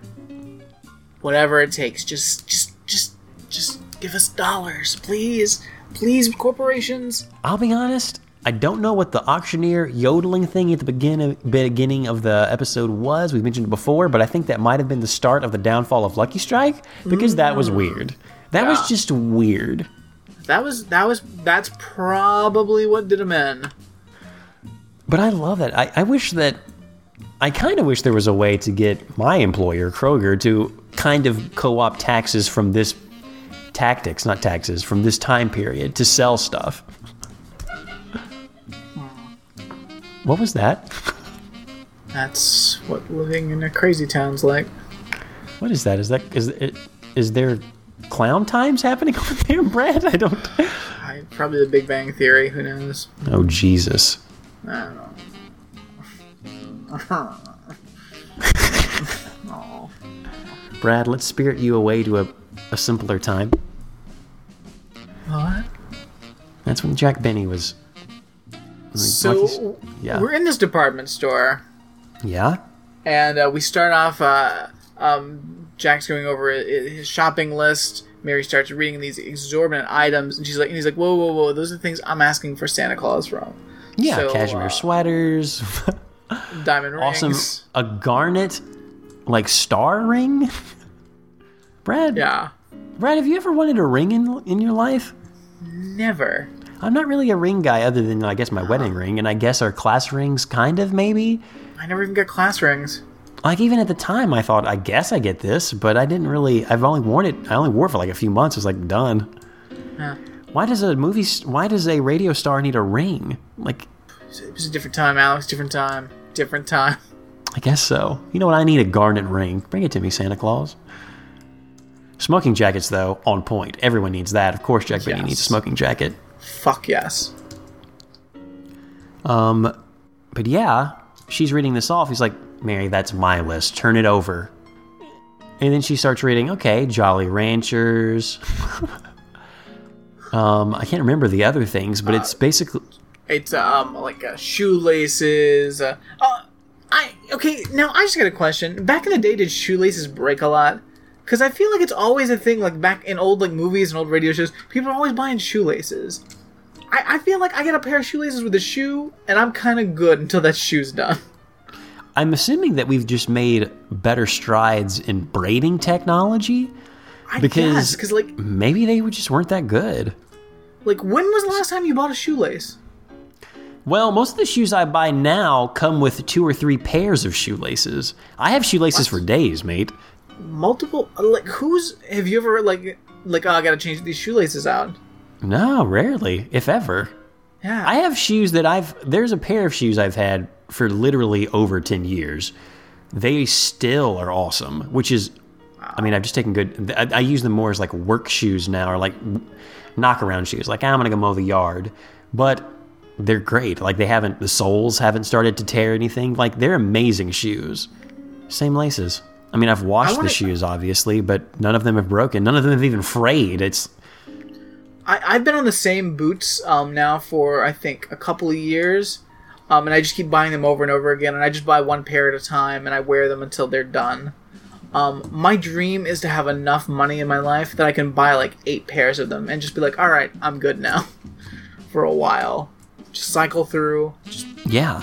Have these boots. But your forever. shoelaces, That's my but your shoelaces never broke on those shoes, right? Well, they don't have laces; they're boots. So Yeah, I guess shoelace tech just wasn't what it was back then. I mean, at that point, it could have been just like a cut piece of leather you would string through something. Who knows? it's a mystery. Genuine It's a mystery. cow so, skin laces, Brad. hmm. Um, but Jack's like, no, no, that's that's that's my shopping list. Uh, um, no, here I gave you the wrong list. It's it's this list. And so he reads off. All right, uh, wallet, Don Wilson wallet. Great. So we got our mission. First of all, why do you need a list? Because you're buying a wallet, and then the rest of the time you're like, I gotta find something for somebody. So the only thing he apparently wrote down was Don Wilson wallet. Yeah. Bizarre. So he goes over to the the leather goods counter. Um, I don't know what that is. Leather goods, Brad. You know, Leather you're in a jackets, department. leather you're in a department store. That leather wallets. Thing. You're in a department store which isn't a thing anymore, and you're like, oh, I'll go to leather goods and I'll buy all my leather goods that I need to buy. Yeah, yeah. Say, mister, what do you got in the wallets? in the wallets um, category. Oh, well, I got one that's a dollar ninety-five, and I got another one that's forty dollars. Ugh. Let's not let's not sweep this under the rug. Forty dollars back then was a lot of money. Yeah, forty dollars now for a wallet is a lot of money. What year was this?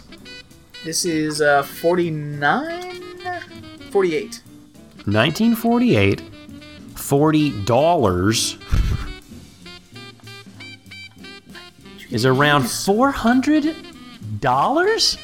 That's insane. You can do so much shit with forty dollars. Like that's almost beyond laughable in the 48. A dollar fifty is 15 bucks. That is actually that's a fine wallet, sir.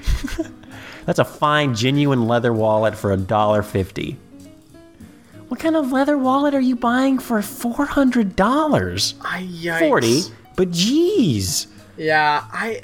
It's one of those things. Like some things were. It's kind of crazy how some things were just so much more expensive back in the day, and some things were not. Well, it's genuine cowhide, Brad, so I guess that's where that $40 comes into play. What did they make wallets out of before that? I thought every wallet was leather.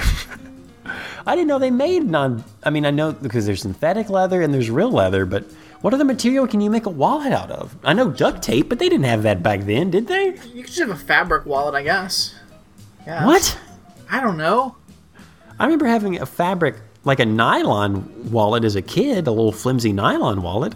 Yeah, but I mean, Maybe they just maybe money clips were all you had back then, and wallets were the extravagance. And now, I'd say most people are moving towards something smaller and thinner in their pockets because we don't carry cash as much. oh, cash is gross. It's super gross. Forty dollar wallet. Forty dollar wallet. What's the most expensive wallet you ever bought, Alex? The most expensive wallet I've ever bought for myself. Or someone else? Myself was probably twelve or sixteen dollars. Uh huh. It was when I was on vacation. Oh, luxury. Um, uh, and I still use it today. It's the same wallet, and I bought that well over.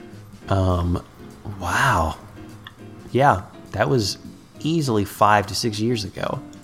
Still great shape. Still great shape. Yeah. I think yeah, I think likewise probably yeah. No more the- than fifteen dollars. The most I've spent on a gift for someone wallet might have been twenty five dollars. You've given a gift wallet before? I think it was something someone requested in my family, whether it was my grandfather or my uh, father, and they were like, "Yeah, I want this wallet, this specific wallet." I don't know why they wanted one that was twenty five dollars to thirty dollars, and I know wallets can probably be far more expensive, especially ladies' wallets, because Well, sure, but that's then we're getting to like pocketbooks and yeah, there's a whole bunch of other stuff. Like there's a there's more than just the category of wallet. yeah. Um, Yeah, I, I, yeah. I feel like yeah, you spend fifteen dollars on a wallet, it should last five years at least, and you replace it when you feel like, eh, I guess I could replace this. I don't know, dude. When you start going to 40 or again, a $400 wallet in present time, I guess it becomes like a special gift. Wow, someone gave me a huge like this is a wallet that I need to Yeah, take care better- of. I need to get like some kind of like leather lotion. My children's children will carry this wallet in their pockets and remember me Seriously? and Jack Benny. I, I remember as a kid, I um, I had an aunt that gave me um a wallet every year for Christmas, and it was like you know it was just like a cheap like you know flimsy nylon wallet probably, um or just like some just cheap junk, and like it was fun because every year it was like oh I get a new wallet this year, I get a new wallet this year, and I kind of looked forward to it. And she'd usually put like a five dollar bill in there as well, which was awesome. Oh, hello. like- nice. party time. Um, but and then this one year, um, I think I've probably talked about this in the podcast before. She didn't give me a wallet. She gave me a ceramic figurine, and it was like this weird, like, like seventeen hundreds fancy, like it was like a kid with like, like just this this fluency fancy outfit, um, picking apples. You have talked about this before, and I've seen this figurine, and it is very weird. It is the weirdest fucking thing. I wish I still had it. It But is. the fact that it, it was is the most bizarre, and like it was all I could do to keep from laughing because I'm like, I don't want to. Like, this is my aunt Sue. She's an old lady. I don't want to like. But this is the weirdest thing I've ever seen in my life. what happened? Who knows? Like, what caused? What made her deviate? I there's no telling. Like, who knows? Like, I have no idea. Like, part of me wants to think that like she she got me something, but then couldn't find it maybe, and then she just like it was one of those like this is one of this is my gift pile things, and uh, You know don't what I think of when I think of Brad? A child picking and eating apples. like ugh, just this and it like the weird the weirdest fucking thing. Like I'm like, what is this? Just trying to hold it together until I got out of that house. Brad, just so you know, um, I'm on Amazon right now, and I'm looking at wallets over two hundred dollars. What? There is a Fendi wallet.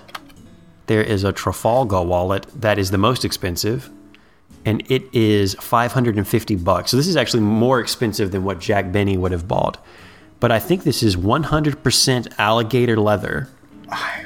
Who could care? Hmm. It's got leather lining, spot clean only, glossy alligator embossed wallet with smooth leather interior. 450 bucks. It's just to hold your cards and sits in your pocket all day. Genuine alligator leather, Brad. An alligator Gen- died genuine alligator leather that sits near your ass all day. like whatever. I, I don't like that. I don't like the the look of alligator wallet, No. like the kind of like print. And why are there genuine? Ooh, a genuine alligator wallet that is purple. That is orange. How do you tint gator skin? And Give for what? fake fake leather that like is not like animal flesh. I mean, I guess that's where the price comes in. If it's genuine. Most all other wallet, it's so weird. When I first searched wallets on Amazon, all of them were between 12 to like $16. You know, a dollar fifty wallet in the 40s. And I had to purposefully look for these other wallets. This one, uh, Fendi men's uh, billfold has like eyes on it that look like cartoon like Pokemon Gengar eyes, and it's three hundred dollars. Yeah, that's not okay. If you It cannot be returned, by the way, and it's handmade in Italy. So there's that. if you purposefully choose to like have something made of like actual animal skin, you're a shitty person. Yeah, like if it's like leather and it's like you're not really thinking about it, but if it's like, oh no, I'm gonna pay the extra because I want it to be genuine, like alligator, you're a shitty person. Well, that's also. I mean, obviously, there's a lot of leather goods Yeah, that we have. I think. I mean, sure. I don't want to make anyone feel weird or uncomfortable. I think my wallet is a genuine leather wallet. but Mine I also paid twelve well. bucks for it. Yeah. But it's it's the choosing. It's like the I want to pay extra money to have to make sure I'm having an actual animal skin. Yeah, and we don't know where. I mean, I don't know where that leather is sourced, and maybe we should research that. But I mean, you're using. We as a society eat so many animals. It would be a waste not to use this the skin of them for other purposes, right? But here's the thing: no one's eating alligator, are they? Like that's going out of your way in the bayous of Florida, Louisiana, to find an alligator and then Uh, I was gonna say it, happens. It happens down here. Like people do it. Yeah.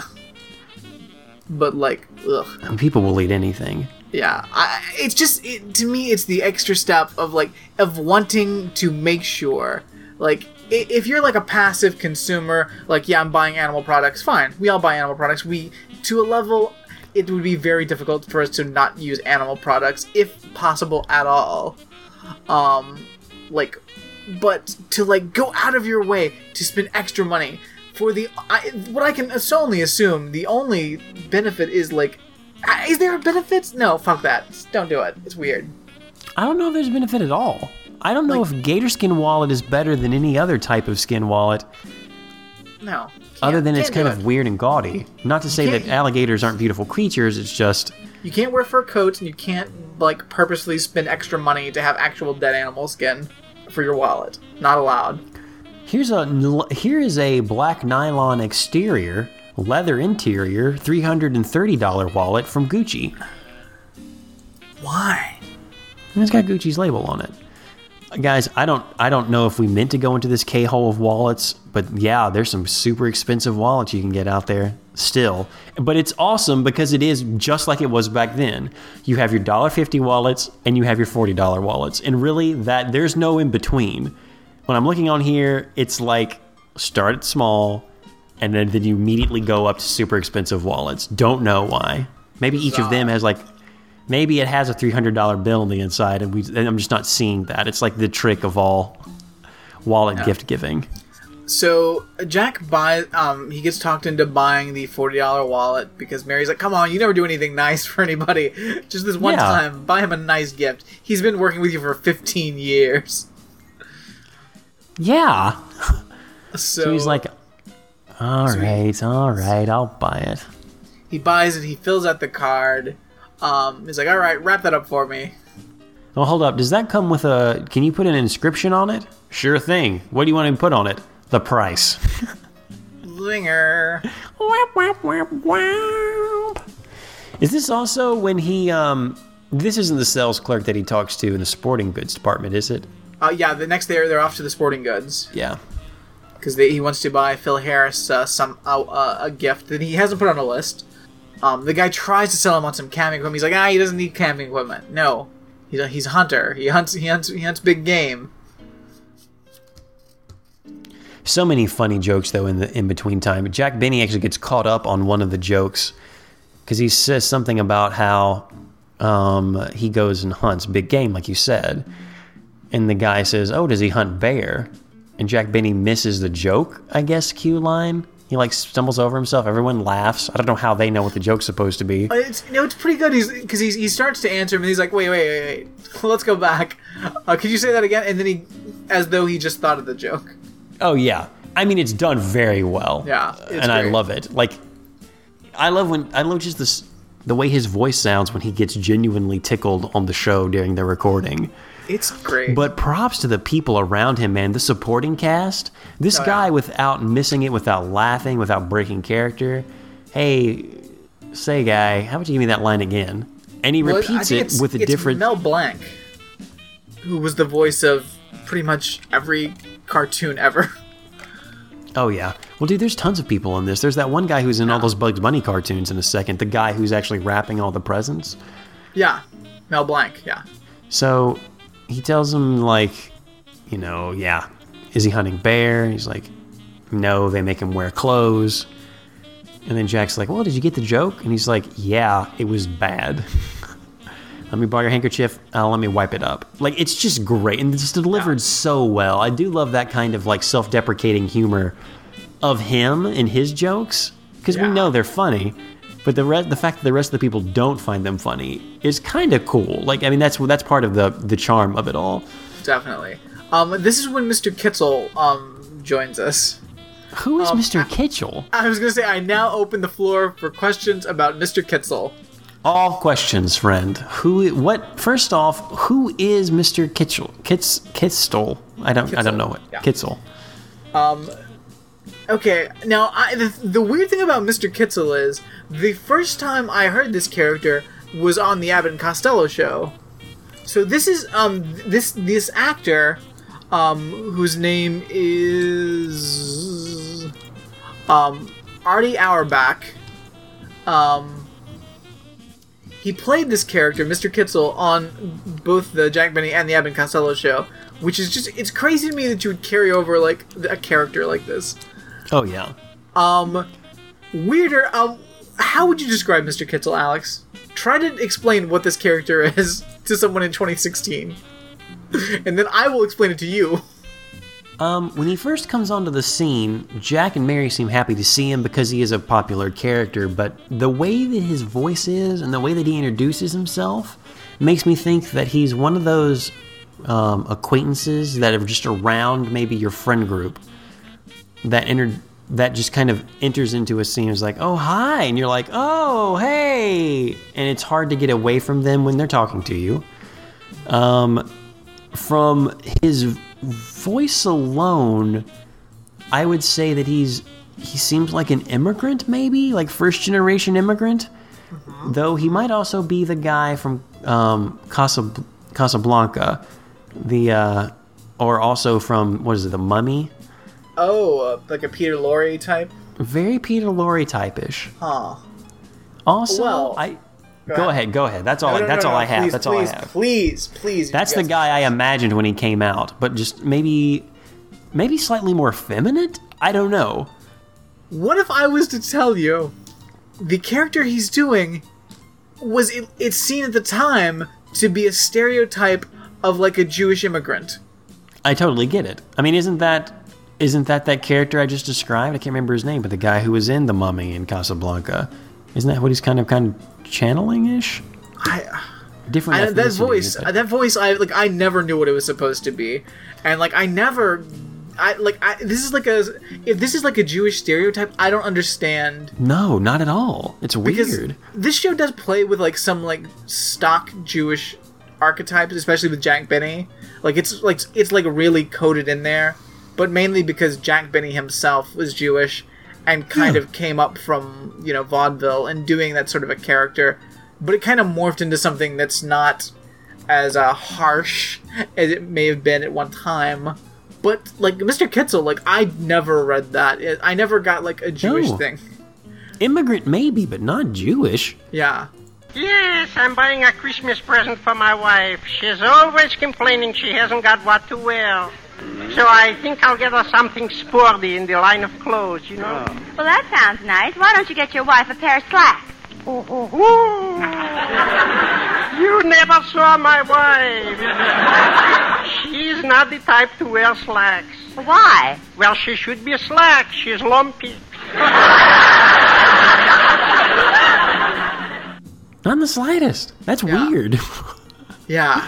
oh, those are It's different times. Brad. Ah, those are different times. Um, so story I was reading because I looked him up on Wikipedia. In Ed Sullivan's column, um, March 29th in 1938, um, it announced that uh, Auerbach would be marrying Cleo Manning, a young actress. Uh, Manning achieved some notoriety when she made her screen debut being kissed by Clark Gable in the 1941 film Honky Tonk.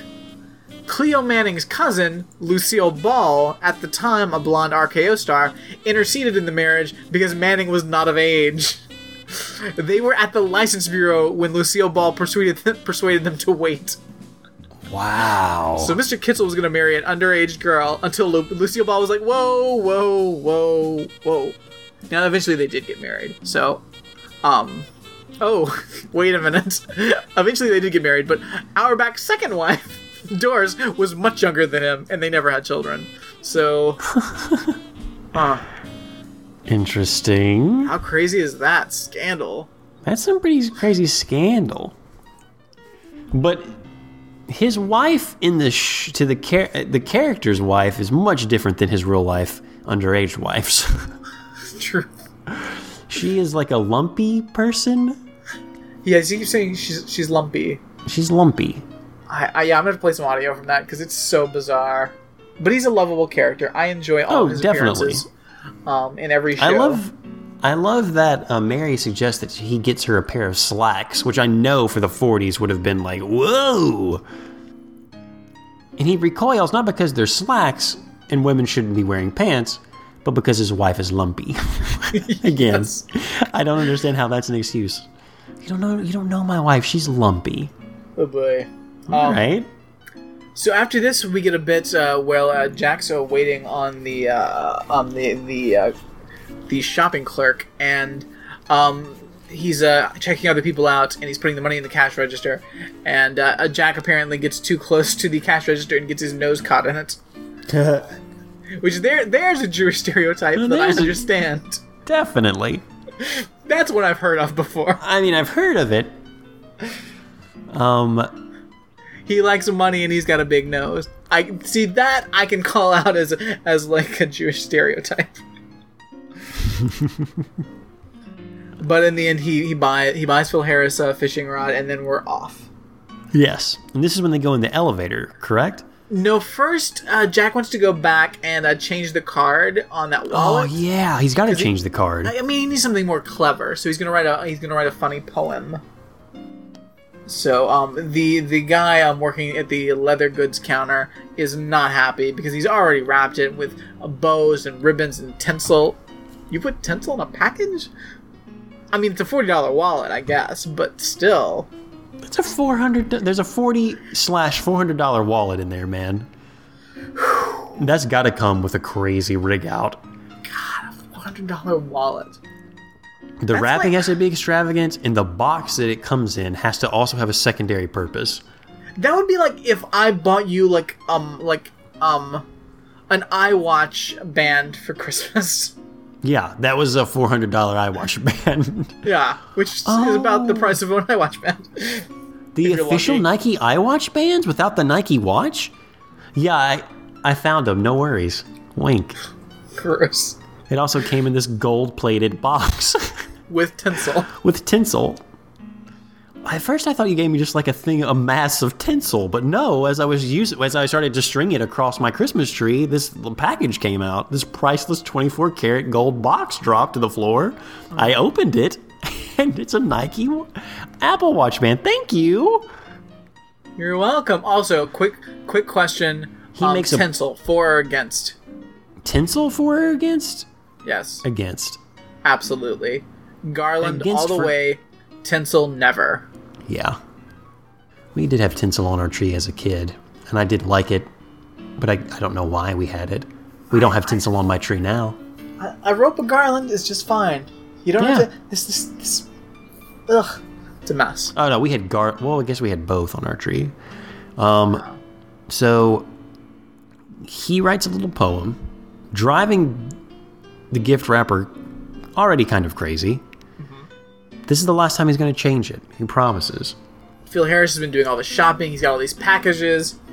Oh no! Uh, Remley's bottle falls and cracks. No. and we get a joke about how uh, um, how that they're getting dizzy from the vapors because everyone in this band is a fucking alcoholic. Well, they said the one guy didn't do any camping, but when he does, he normally just sleeps outside in front of the house because he's, you know, passed out being drunk and all. I guess. Right, right. Everyone loves this, by the way. I guess being a raging alcoholic in the 40s was something that everyone just kind of like laughed at and winked. Who doesn't love a lovable alcoholic? Aw. Someone fall asleep in the yard? Wink. Do you know them? Alkies. Everyone. You know, he must not have, he must not be on the lucky level. You gotta mix your cigarettes and alcohol. You're never gonna be able to work. Truth. I wish that boy would take up smoking. He'd sleep in the yard less. would he, though? Uh, um, Phil says he's buying uh, all the members of the band um, s- um, house slippers because he figures it, it's probably a better way to get them uh, to get them comfortable with the idea of wearing shoes. There is no for or against shoes question because shoes are always for. Gotta, gotta wear shoes. Even house shoes. Um, I do like the joke um, where um, after that he's like he's like, well, I guess I gotta go buy uh, I gotta go buy Brimley uh, another bottle of cologne, and they're like, wait, you bought him cologne? Yeah. Um, if it w- if it was a bottle of something else, you think I would be letting it seep into the ground? God, this is just so t- so well written, so tight on these jokes, man. It's just It's- great. It is delightful. How many? You think they they probably got to the level where they had like one rehearsal and they could just do it? Surely. I mean, they've been doing this for so long. Like, I mean, the show's been on the air for 10, 15 years at this point. Yeah. Come on. So now we get on the elevator, right? Yes. Get on the elevator, and there is a I to say a mini cor- uh, choir of dudes. It's the are- Sportsman's Quartet, Yes. which uh, in most episodes they usually just sing the uh, Lucky Strikes jingles. But this time they're making they're uh, they're moonlighting for a little extra cash around the holidays, um, and they are serving as the elevator announcer. I'm assuming I'm not sure exactly what else that job would be called. I'm no announcer isn't all that they do. Don't they actually hit the button and just say, "Okay, Yeah, they are they are the elevator attendants. attendant is the word I was looking for. Thank you very much, Brad." Um, except they they don't know anything else but singing, Brad. They were born to do one thing, and that was to sing. Want to sing? good times, bad times. They're going vertical. Um, and they, every time they stop on the floor, they just sing it in the, I guess, the uh, styles of Jingle Bells. But they announce what's on the floor, and then they continue. And Jack is just, And then at some point it, turn, it starts they start singing about Lucky Strike. oh yeah, it becomes a full-on sing song. Pots and pans, garbage cans, silverware and knives, buggy whips and pillow slips, china chinaware and chives, cartons of smokes you love make a perfect gift. Lucky's are the best by far, so give your friends a lift. Look at fellas, please. I wanted the mezzanine. Take me to the mezzanine. Fifth floor. Tootsie Rolls, donut holes, button hooks and bows, violins that fit your chin, shovels, rakes and hoes, railroad pipes, lucky strikes, get them on this floor. Once you smoke the lucky strike, we're sure that you want more.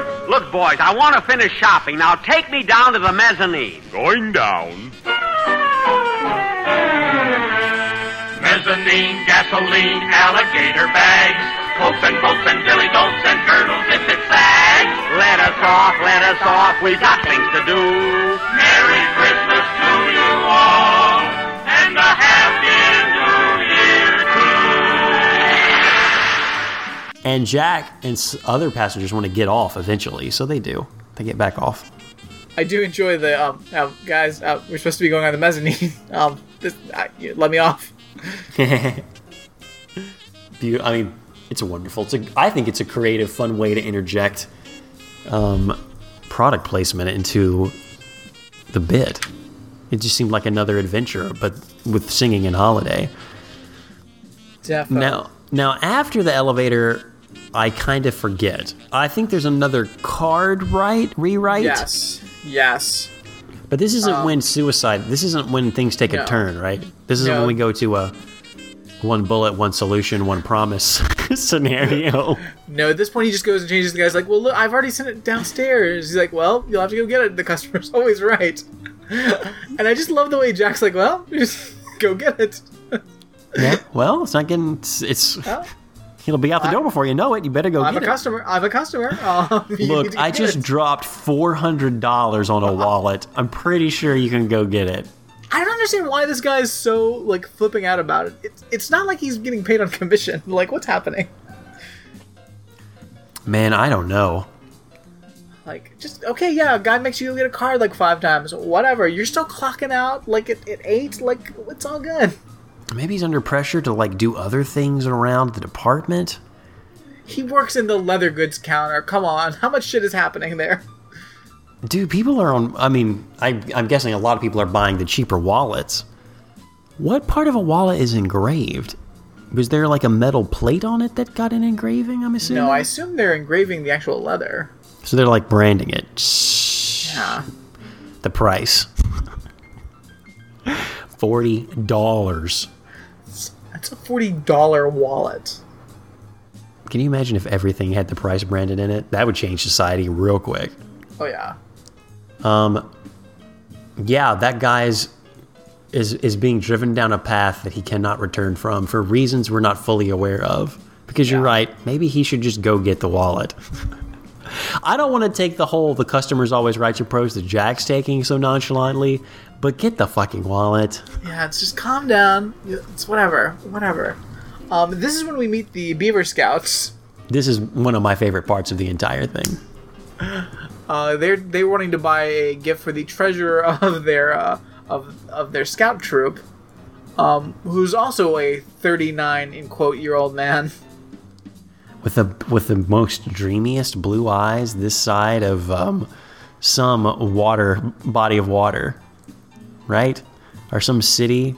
Like It's- there's some- yeah, it's like his eye with eyes as blue as lake something or other. everyone laughs at this as they should, and the clerk is saying, "Uh, why did you say that? Because that's kind of weird." Well, every every uh, scout has to learn to say that, Mister. It's the, what we have to do before the uh, our treasurer will let us borrow money at an interest rate, by the way. Right. I love the idea that Jack Benny has made himself the treasurer of a scout troop for the sheer purpose of taking their money and loaning it back to them at, at a high interest rate. Well, that's something that's pretty. I mean, I guess you would need to teach kids about interest rates, and that's the best way to do it in scouts. Definitely. So they're gonna get. They want to get him something. They want to get him a. They ask him if they want to like what kind of tie they want to get him. They decide on one that sounds pretty weird. Um, Well, it's weird. The the shopkeep um suggests they get one that matches his favorite suit, which I don't know about this um a, a, a tie that do you buy ties to to match a suit? I don't know if you do that anymore. Maybe you used to. I, Either that, or these kids are just crazy and don't understand what they don't understand suits. I mean, they're children; they've never had to wear one. Yeah. But uh, um, they're like, no, we want to get one to match his eyes, and they go through all that. Um, meanwhile, uh, so Jack is uh, working on a new poem for the card, um, and Dennis Day pops in, everybody's favorite little kangaroo. and he's there to bring lunch to his mother, who is playing Santa Claus at the mall. So funny, out of nowhere.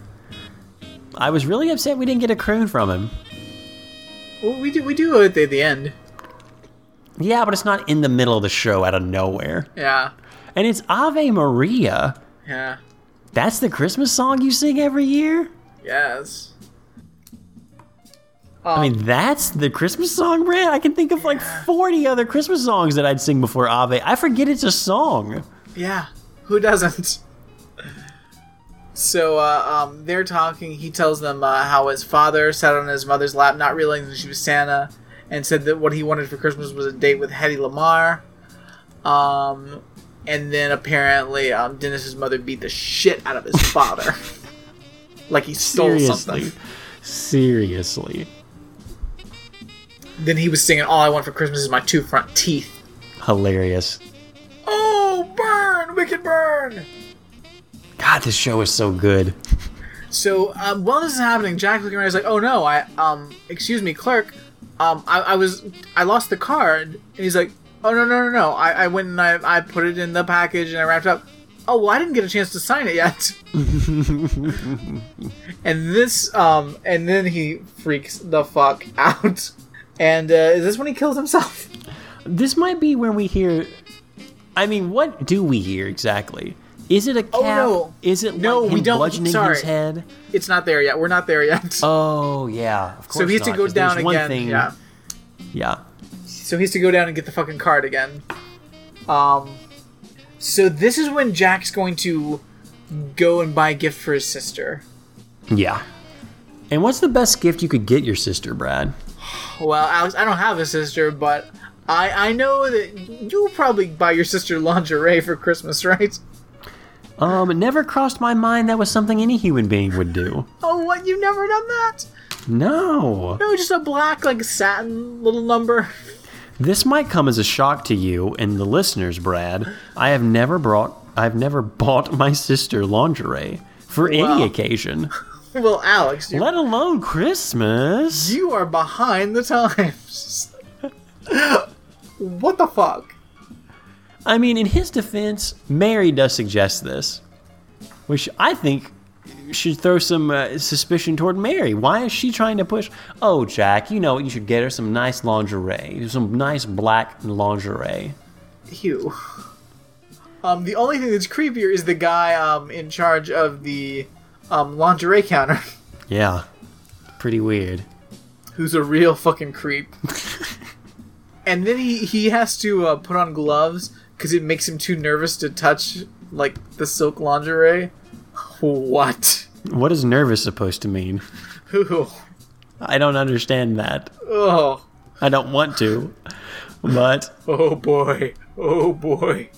why are you putting on gloves? I get too nervous if I touch women's lingerie. Gross. Okay. I'm sorry, do you work here or I'm a volunteer. the idea of someone going to stores and just saying that they vo- they're vol- I'm volunteering here today. I'll be selling you lingerie. I'm a volunteer. I'm doing my community service by volunteering at the mall. No thanks or money needed. I am merely performing a service for humanity. I am selling you lingerie today. No thanks. Excuse me, um, do you work here? Yes, I'm volunteering and I'm helping try to sell your lingerie. I need to do a price check on this. I'm not allowed to touch the computers. Ugh. That concept, I kind of like. There's something there, I think. I Yeah. don't. Though I, I will say, without fail, when I'm in some places, especially Kroger, my actual employer, people will stop me and ask me if I work there and try to ask me questions. Oh yes. hey, you work at you, you work here, right? Well, and that's the that's the bad part about. No, I don't want to say bad because I actually enjoy helping people for the most part. Um, but in Kroger, when they ask, it's kind of like, well, yeah, but not in the way that, not in a capacity where I'm supposed to help you. I will anyway. I will anyway. Bah. Yeah, But this in other- a- Go, Go ahead. I was going to say in other places, it's it's just weird. Do you work here? No. Well, oh, okay. Let me rephrase that question though. Do you volunteer here? Hmm. I'm gonna, I want to ask someone that. I want to try to. I want to. I want to get this agitation wheel in motion. I want to start agitating by asking people. I'm sorry. Do you volunteer here at a place they obviously are not volunteering at? Nice. I want to get to the seed of idea. Did you know you could volunteer at the bookstore? I didn't know you could do that. I think I Do you might know start there's doing that. bookstores? No. Yeah. You know what? It really helps me to connect with the past when I volunteered there on the weekends. You know, bookstores should have volunteers just to keep them running. They really should. Let's take our rounds. Let's support it. Hey, do you need help with the Dewey Decimal System? You have not used it ever. You may not even know it's a thing. But I volunteer here on the weekends. I'm not allowed to go by the counters. I am allowed to help you find books that you need. Do you need a book? Because I think you do. Wow. How would you volunteer at a Starbucks? Do you need somebody to misspell your name? Hi, I'm writing the names on the cups today. How did ah. you get back here? Oh, I'm a volunteer. Do we have those? You do now. It's a, it's a, it's a, it's a thing that's sweeping the nation. You haven't read it? Re- check your sites. It's a thing. NPR did a piece on it. It's volunteering, giving back to the community. Just going back there, like uh, cleaning like the like the frat maker things with that weird like little um that that crazy uh, fountain washer thing they use. Oh yeah. Look, I know that they like to clean it like twice a day, but I am a clean freak and it's my community and I'm just volunteering here and I thought I'd clean it right really quick just right now. I also refilled the ice thing. I'm volunteering, right? Isn't it crazy? Yikes! I don't want that to be what jumpstarts the economy. Is that what's going to happen when robots take everyone's jobs? Is that everyone the next thing is like I just volunteer here? I think that's going to be bad, maybe. Yeah. I think it's going to be bad. Get out of the robot's way. Get out of the way. but that yes, that's that's the that's how we stop that. Do you want to be in a robot's way? No. Stay home Um, and s- smoke Lucky Speaking of- Strikes. speaking of being in a robot's way, we need self-driving cars immediately yes. because I fucking had a drunk Uber driver this morning. Seriously. I mean, he was either drunk or like incredibly, incredibly tired. Oh, he was drunk. He was like- definitely drunk. I mean, I, I don't know. Like his English wasn't good, but it was bad. It was like I was fucking freaked out. Um, I'm just gonna take a little detour to talk about this because I almost forgot. You have um, to.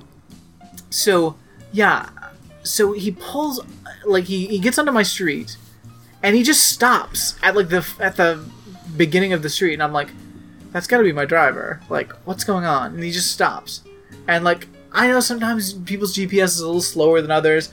Um, I think if you're fucking being an Uber driver, you should have a GPS that actually functions. Um, but I'm trying to wave him down, and he's just not noticing me. And I'm there's all he has to do is look up and see me, and I'm there. Like Jeez. I'm like, you know, it's like it's it's a few houses down, but like you should you can see the one person waving at you. Um eventually I text him um and like eventually like it's like probably like it's 3 to 5 minutes of him just sitting there. He's blocking traffic. Like other cars are behind him. I don't live on a busy street, but other cars just can't get through because this guy's just stopped in the middle of the road, not doing anything. Eventually, Wow. he slowly starts to amble forward. And, like, slowly, like, I see when he sees me, and he's still driving so incredibly slow. It's insane. So I get in, and he mumbles something at me. And, like, eh, granted, there's, like, an accent and, like, a, maybe a bit of a language barrier, but still, whatever he says, like, I'm still like, this guy's either really tired or like a little drunk, but I'm like, I gotta go. I got no time. Um, let's see what's going on. If it gets bad, I'll just tell him to let me out. So we start off, and seems fine. Um, and it's like it's a really short um, ride to the to the bus terminal. So I was like, all right, I think we'll be okay.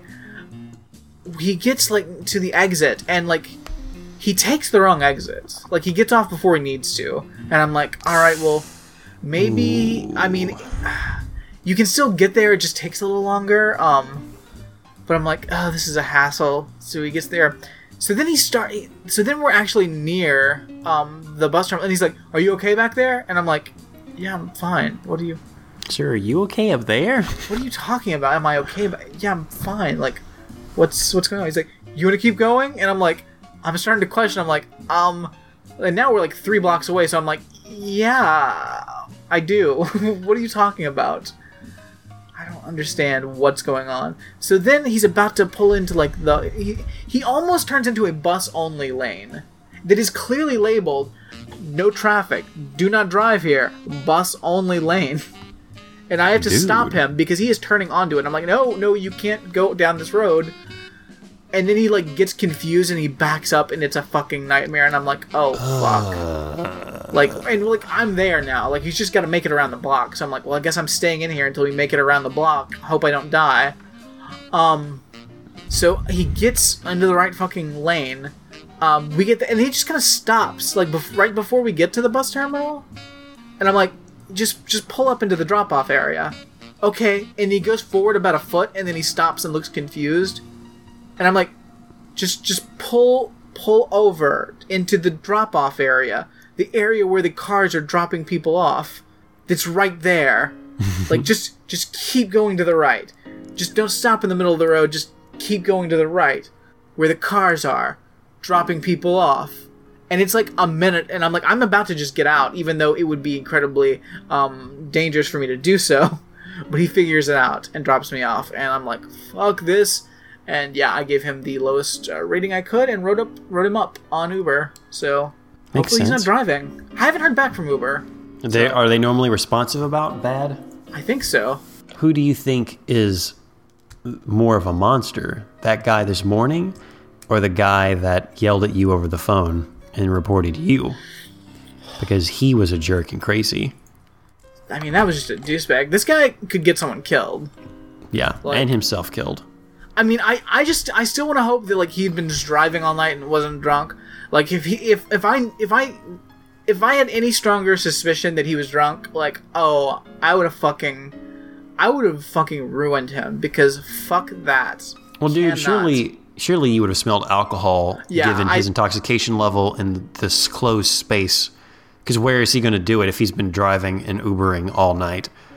If he was drinking, Well, I mean, that's it. I, I don't know if he had been drinking or if he had been Ubering all night or if he had been drinking. I think it was one or the other. I want to give him the benefit of the doubt that he was just super tired, but still he shouldn't be driving. I, there's not much of a difference, really. Um, like, the guy shouldn't be on the road, so. Um, Get him off. but. Get him off. Take his keys. So uh, we have an appearance from Rochester.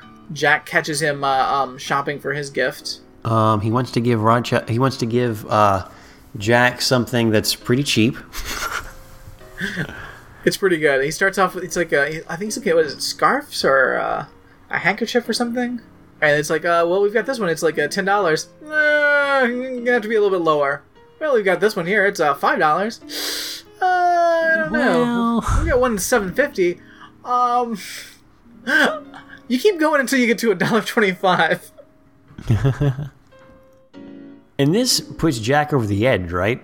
Is this. No, he actually runs into the guy after this, right? That he's buying the wallet for? and so he he asks, "Well, how much does uh what does he usually get you for Christmas?"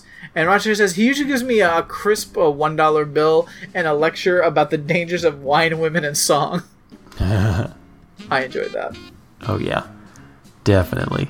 So he decides uh, one last time he's going to go back and uh, uh, go back and deal with this uh, uh, leather uh, counter. And he's like, you know what? Ah. And the guy's like, no, I can't. I can't fucking deal with this. I can't deal. With it. He's like, I I can't change the card again. He's like, no, no, I don't want to change the card. I want to change the wallet. I want to get the dollar ninety five wallet. And that's too much. I love the guy's like, I can't. I can't deal with this. Um, I wish I wish the governor had never pardoned me. And then he pulls out a gun and kills himself. In the arms of a Nephilim, fly away here. I love it. Jack's like, huh, well, I'll just put the put the money in his hand here, and I'll get the wallet here. Clerk, here's the package. I got it up from the delivery room. I'll go on and sign the card. No, no, no. That's not important now. I want to change the wallet. What? Instead of the $40 one, I'll take the one that costs $1.98.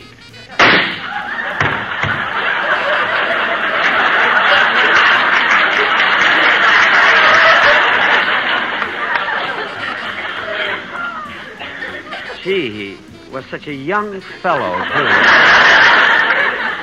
Well, I'll take the $1.98 wallet and put the money in his hand. Come on, Mary, let's go. It's beautiful. And this is when they finally run into Don Wilson. And uh, Don's buying a gift for his gardener. He just bought him a forty dollar wallet. And they're like, "You, you bought your gardener a forty dollar, a four hundred dollar wallet?" Well, yeah. I mean, I wouldn't buy him one of those dollar ninety five wallets. Uh, I wouldn't. I wouldn't give a dog a fucking dollar ninety five wallet. And um, Mary and Jack are fed up at this point. Doesn't Mary say something like, "Well, you better start barking, buddy," yes. and then they leave them all in a huff. Hmm. And that's the epi- That's their episode, except for the the fact that they sing Ave Maria out of nowhere, like they do every year. Ugh. Oh, and just like we do every year, we're going to sing Ave Maria. Good night, everybody. Happy holidays. Happy holidays. I mean, it's a good rendition of, yeah, Happy Holidays. Do we do Who Wons and Who Lost? Sure. Um. The guy who killed himself lost. Oh yeah, yeah. he was okay. driven to insanity by a man who did not care. Leatherman, don't get nervous. Leatherman, don't get nervous. Oh, yes, they do, Brad. Oh, yes, they do. Um, you know I think one The spirit of chaos himself, the floor walker. The Floor Walker. He was there the whole time watching this, orchestrating these nightmares, pushing this man to commit suicide. My goodness, the Floor Walker. it's making all the sense now. Hmm. I also could say um, Don Wilson's gardener won because he got a four hundred dollar fucking wallet. Yup. I mean, yeah, obviously that person won. Because let's let's put money where victory is. Out of everyone in this episode, he came away with a cash prize of four hundred dollars, roughly uh, uh, adjusted for inflation, but forty bucks back then. That's a lot of money for a gardener. yeah, or a lot of money for something that a gov- gardener can put his money in, his meager earnings into. Poor guy. Who knows what was embroidered on that thing? Or, I guess, etched into the fine, authentic, uh, bovine hide. Manzies. So we found the guy who killed himself lost. the guy, the gardener got the wallet is the winner. Is Yeah. best dressed, worst dressed something we can even fathom in this? I I I don't. No one has gotten their ensembles. No one speaks of their ensemble. You know. Oh wait wait wait. Okay. All right. Worst dressed is the shoeless band. Yes, easily. Um, best dressed Jack's sister. yeah, she's a looker. I hear. Loves Uh, fine things. Her brother buys her the sexiest lingerie. Oh, with with hoops on the bottom. Yeah, what was that about? Oh well, the hoops they they you, you attach to your toes so it doesn't ride up in the night. Oh, okay. I mean, That's a daring. That's a daring ensemble.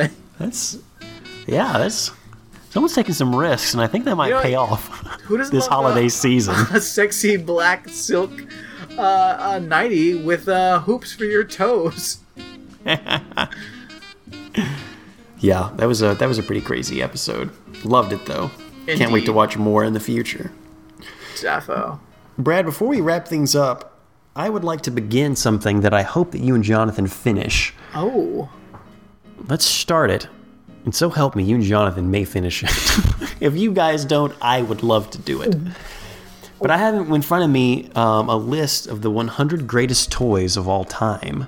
Nice. And I would like to take you from the 20s up to the 60s if I can, Okay. and maybe pass the torch on to future episodes. All right. Because these are gift ideas of kids. They would what kids would get in certain time periods. We may even be able to split this up on the next couple of episodes. So maybe we only right. do a few of these. I'm gonna start with the 20s. In the 20s, one of the hottest gifts was the Radio Flyer wagon. Whoa. All right. Classic. Yeah. Uh, when it was mass produced, it cost just under three dollars. Is a wagon a toy? I mean, I, I guess it's It's a child's first vehicle, I guess, at a young age during the 20s, which is when this was super popular. you can carry all your cool 20 shit around. Like, how great is that? I got a log and like Here's some rocks I found in the neighborhood. a rock and an orange. And, oh, I got some mud. We can make currency. Oh yeah, let's. How about we take? Let's get. I don't. You know what I didn't get with my dollar fifty wallet? Money. let's make some out of mud. Put it in that wallet. It cleans up real well. um, another toy that was popular in the twenties was the chemistry set. Oh, Not sure that's a. I mean, it's. I love the practicality of gifts in the twenties. Here's a wagon you can haul things in, and here's a chemistry set. Don't kill yourself. I wanted a chemistry set so bad when I was a kid. It was released as an educational toy in 1923, marketed solely as to boys. The kit was designed to teach basic chemistry skills, but by today's standards, it was nothing short of a homeland secure uh, a homeland sec- security breach. Experiment number one: Let's learn about explosives. Literally, that was the first book in these. Let's learn to make things explode. Nice. Um, uh, the joy buzzer, Brad, was something else kids loved in the 20s. Ugh. It's worst. There's a toy that never worst. works. Kids in the 20s loved it. As did they they also loved the yo-yo. I I just joy buzzer for a second. I just remember You had a joy buzzer? Yeah, I got one as a kid at some point. Um, like probably the flea market or something. You know, a stupid thing for a dollar. Like, here, have this toy, so like you don't annoy us. Um, and I just remember like, is it? Am I doing it right? Is it working? How, what's this supposed to do? I don't understand. It doesn't do anything. Doesn't it just kind of move and make a loud noise? Yeah, Like it's not electric shock, is it? Or is no, no.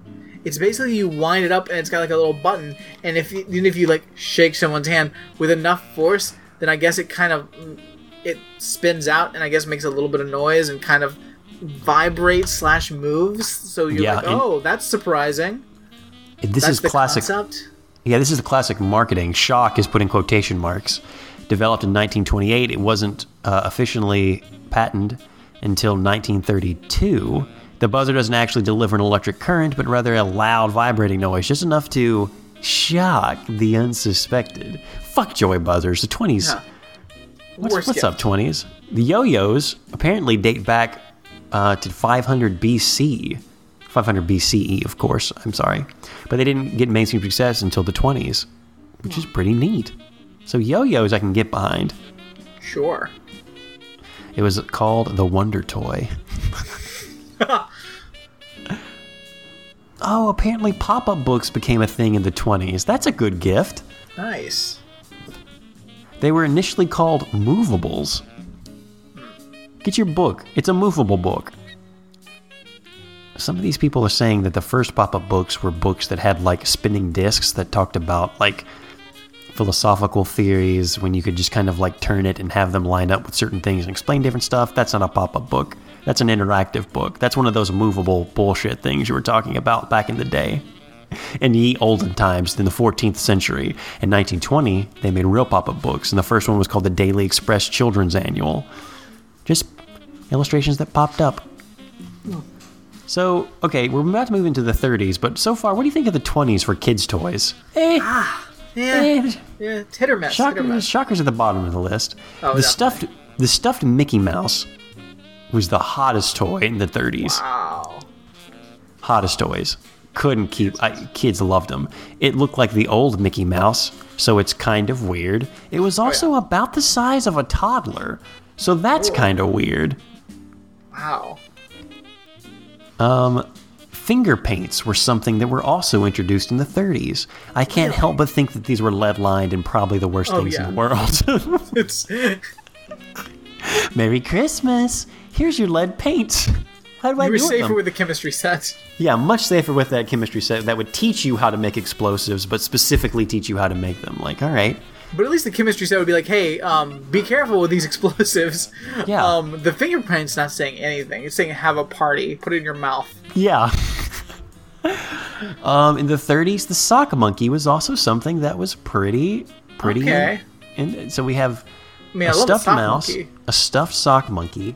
Okay. I saw a stuff. I saw a sock monkey. I saw two sock monkeys that were scary.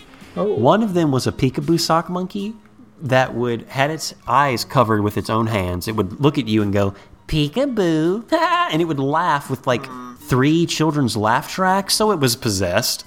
This was supposed to be for children. It's not going to be in my house. Um, uh, and then I saw like a decorative like th- holiday sock monkey that was larger than the uh, Mickey Mouse toddler one I just talked about. This thing was fucking huge. It was it was like a four feet tall. Why? Why? I like that. Uh, the Buck Rogers branded uh, disintegrator pistol. Nice. Hot. Hot in the 30s. That's actually pretty cool. It's pretty rad. I'm liking the 30s right now. I'm liking it. 30s are a pretty good time for toys because they also introduced in 1934 uh, the microscope set where you could get a microscope like mass produced. Nice.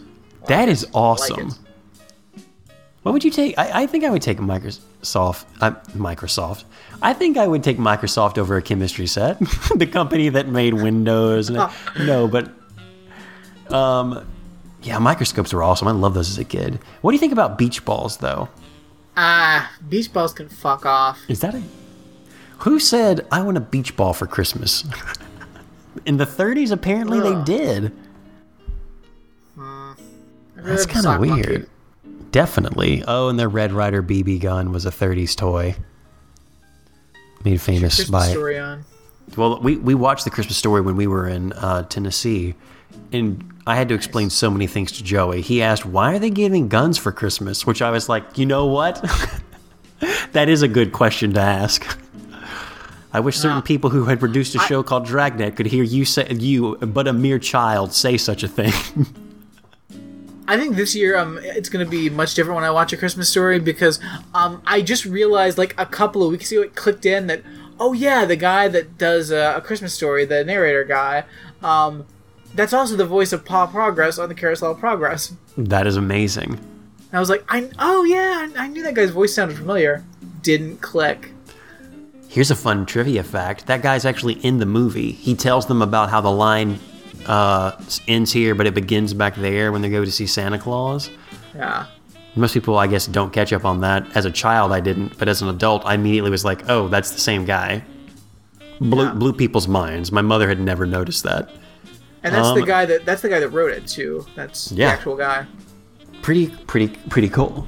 Joey, Joey really liked it. One, it's a movie about kids at Christmas, and it's an old time when I guess kids shot people with guns. Like he could not believe it. He was like, "This is weird." Um, so that's the. Oh, also, army men first appeared in the 30s, like plastic Gross. little green army men. Fuck that. Nope. I just I just assume all ooh. Soon companies were manufacturing enemy forces because obviously the American forces were green, army green. Germans were manufactured as gray and Japanese were manufactured as yellow. Interesting. Uh, Viewmasters were also introduced in the 30s. What really? That's pretty crazy. Huh. In my mind, all of these just happened in the 50s and 60s. Um, uh, how about Bubbles, Brad? 1940, every kid loved Bubbles. That's the first time that they actually, I guess, used the chemistry sets that they got in the 20s to mix and match, and suddenly, well, wait a minute.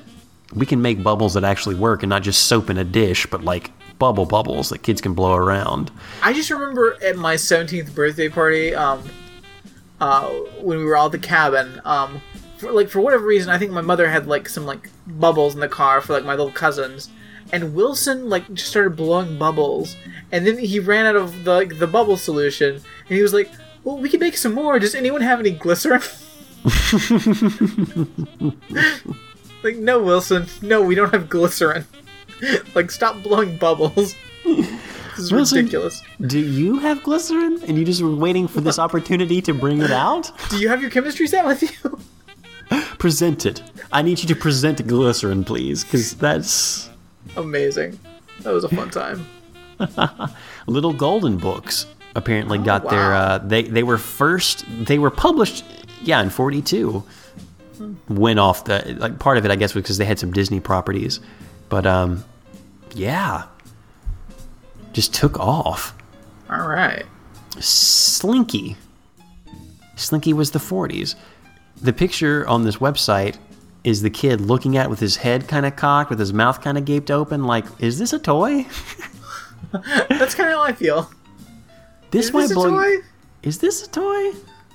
This might blow your mind, Brad. The Magic 8 Ball was created in the 40s. In the 40s. I thought for sure that would be 60s. That seems like a 60s thing.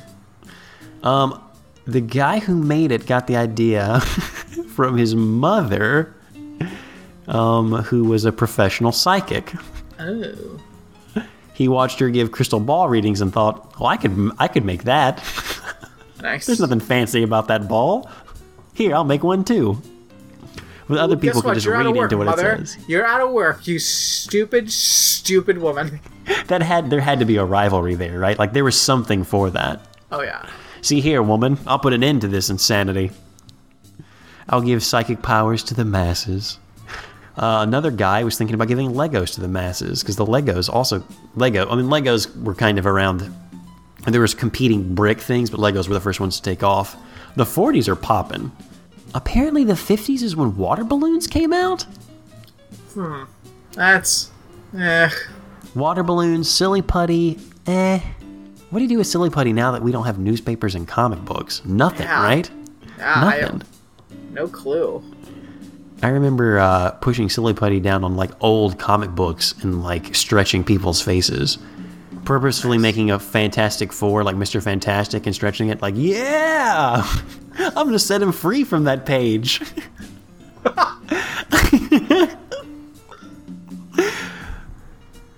Jackson's a weird place. Um, Fisher Price Little People were in the 50s. Color forms were in the 50s. Paint by Numbers apparently started getting popping in the 50s, and so was Mr. Potato Head, which the OG Mr. Potato Head is terrifying. It is literally a potato. Yeah. Yeah, you just got like pieces. You stuck them on a potato. That's weird. Wiffle ball, matchbox cars came around in the 50s. So did Pez dispensers. You know what? I'm 30s all the way. 30s are winning it for me so far. Yeah. Are Pez dispensers toys? That's like calling a glass a toy. It's like calling a glass with. No, no, because Pez is the shittiest candy ever. It's not a good candy. It's a better toy than it is a candy. Let's be True. real. Let's get let's get serious about this, Alex. I'm tired of the bullshit. All right, the world needs to know. Pez is a better toy than a candy. Is this a candy? Slinkies are toys, no, but Pez is better as Slink, a toy. Slinkies are paperweights. Pez is a toy. Pez isn't food; it's it's a toy. Okay. Uh, Gumby also came out in the '50s. We're having where Play-Doh came out in the '50s, and it originally was in like a can, Oh, not like a plastic can, like well, what they call a can, but like a old school metal can. Let me get my can opener here, and uh, let's get into this Play-Doh. Uh, just crank this thing around here. It originally was white, and then they did they didn't add color for like a few years. Wow. Here's some white Play-Doh. Tonka trucks, eh. Frisbee, 50s has like the craziest amount of toys so far. That weird corn popper thing that kids have apparently. I didn't know it was called a corn popper. The thing that's like a globe that has like balls that pop up. Yeah. Hey kids, uh, learn what it's like to use a lawnmower and have just as much annoying noise. Seriously. Okay, it was released in 57 and it retailed for $50, which is $430 now. You could get a wallet in the 30s or you could get a corn popper in the 57. I I'm don't sorry. Understand. I, what? Fuck you, corn popper. No. Can't. The pogo stick, hula hoops. Barbie came out in the 50s. So did Troll Dolls. Did we know about is the Troll movie okay? Beats me. I'm assuming not. Toy trains. Okay, at this point, we're so oversaturated. Fake vomit came out in the 50s. How is that a good toy? Time, what are you talking about? Guys, thank you so much for listening to Ramjack. Tell us about your holiday. Get in contact. Go to ramjackpodcast.com and find ways to get in contact with us. There's all kinds of methods. One of our favorite methods, I would say, is a Facebook group. Get in there, see what's up. Yes, do it. And friends, uh, we know uh, during the holiday season, we all like to treat ourselves. Uh, um, you know, sometimes uh, we'll uh, buy expensive, nonsensical wallets for each other as gifts, as tokens of appreciation. If you want to live in the lap of luxury, or if maybe you just given the fuck up on life, may I please just suggest brownies for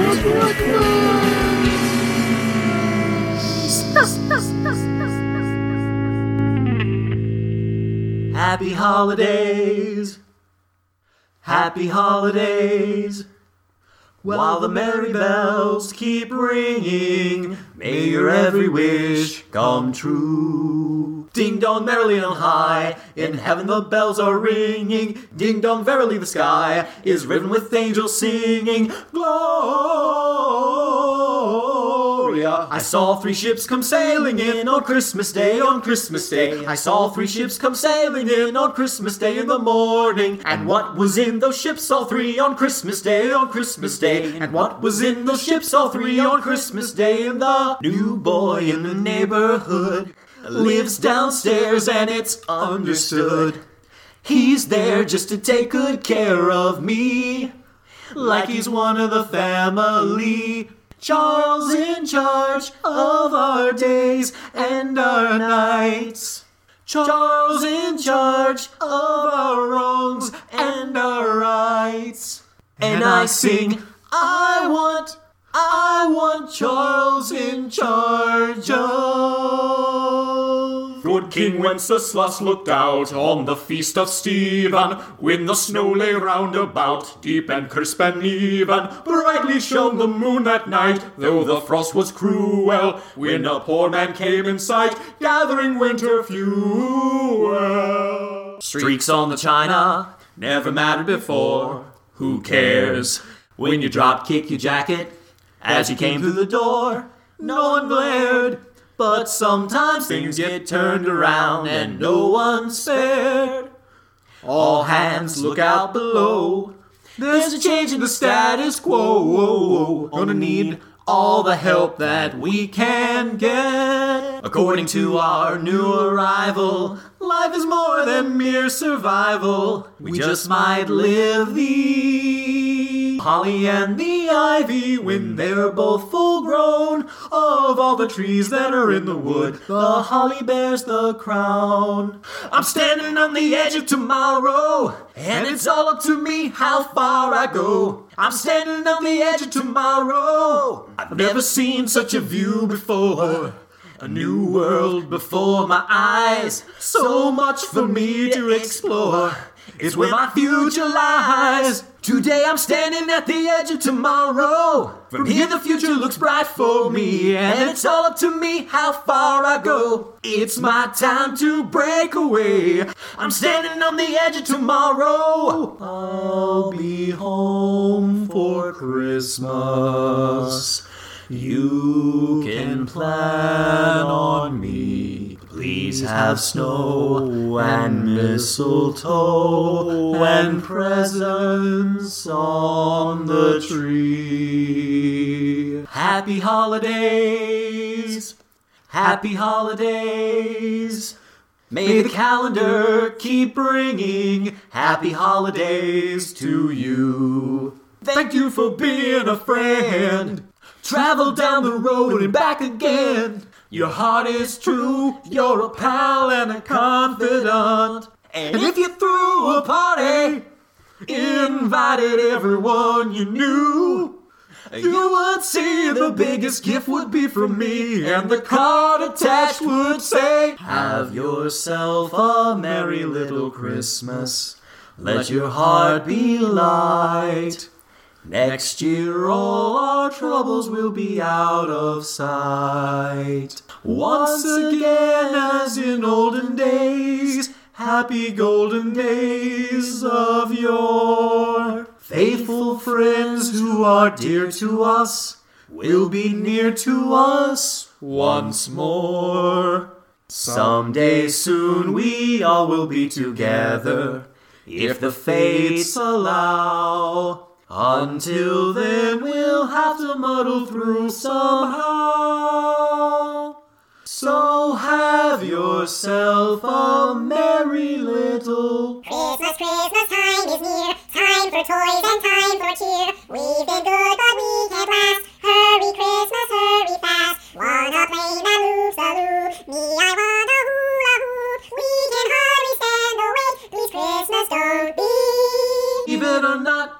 I'm walking on air. I never thought I could feel so free. Flying away on a wing and a prayer. Who could it be?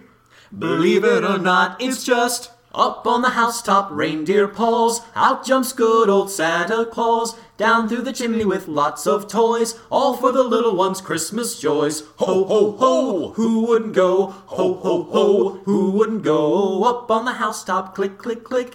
Down through the chimney with old Saint Nick. Deck the halls with boughs of holly, fa la la la la la la la. Tis the season to be jolly, fa la la la la la la la. Don we now our gay apparel, fa la la la la la la la. Troll the ancient Yuletide carol, fa la la la la la la. Sir, I wanna buy these shoes for my mama, please. It's Christmas Eve and these shoes are just her size. Merrily, merrily, now we go. Christmas bells are ringing, caroling, caroling through the snow. Christmas bells are ringing, joyous voices sweet and clear. Sing the sound of hearts to cheer. Ding dong, ding dong, Christmas bells are ringing. Dinosaurs. I heard the bells on Christmas Day. Their old familiar carols play, and wild and sweet the words repeat of peace on earth, goodwill to Denver, the last dinosaur. He's my friend and a whole lot more. Denver, the last dinosaur. Shows me a world I never knew before. Star of the wonder, star of night, star with royal beauty bright. Westward leading, still proceeding, guide us to thy perfect light. Rudolph the red-nosed reindeer had a very shiny nose, and if you ever saw it, you would even say it glows. All of the other reindeer used to laugh and call him names. They never let poor Rudolph join in any reindeer games. Then one foggy Christmas Eve, Santa came to say, Sometimes the world looks perfect, nothing to rearrange. Sometimes you just get a feeling like you need some kind of change. No matter what the odds are this time, nothing's gonna stand in my way. This flame in my heart and a long lost friend gives every dark street a light at the end.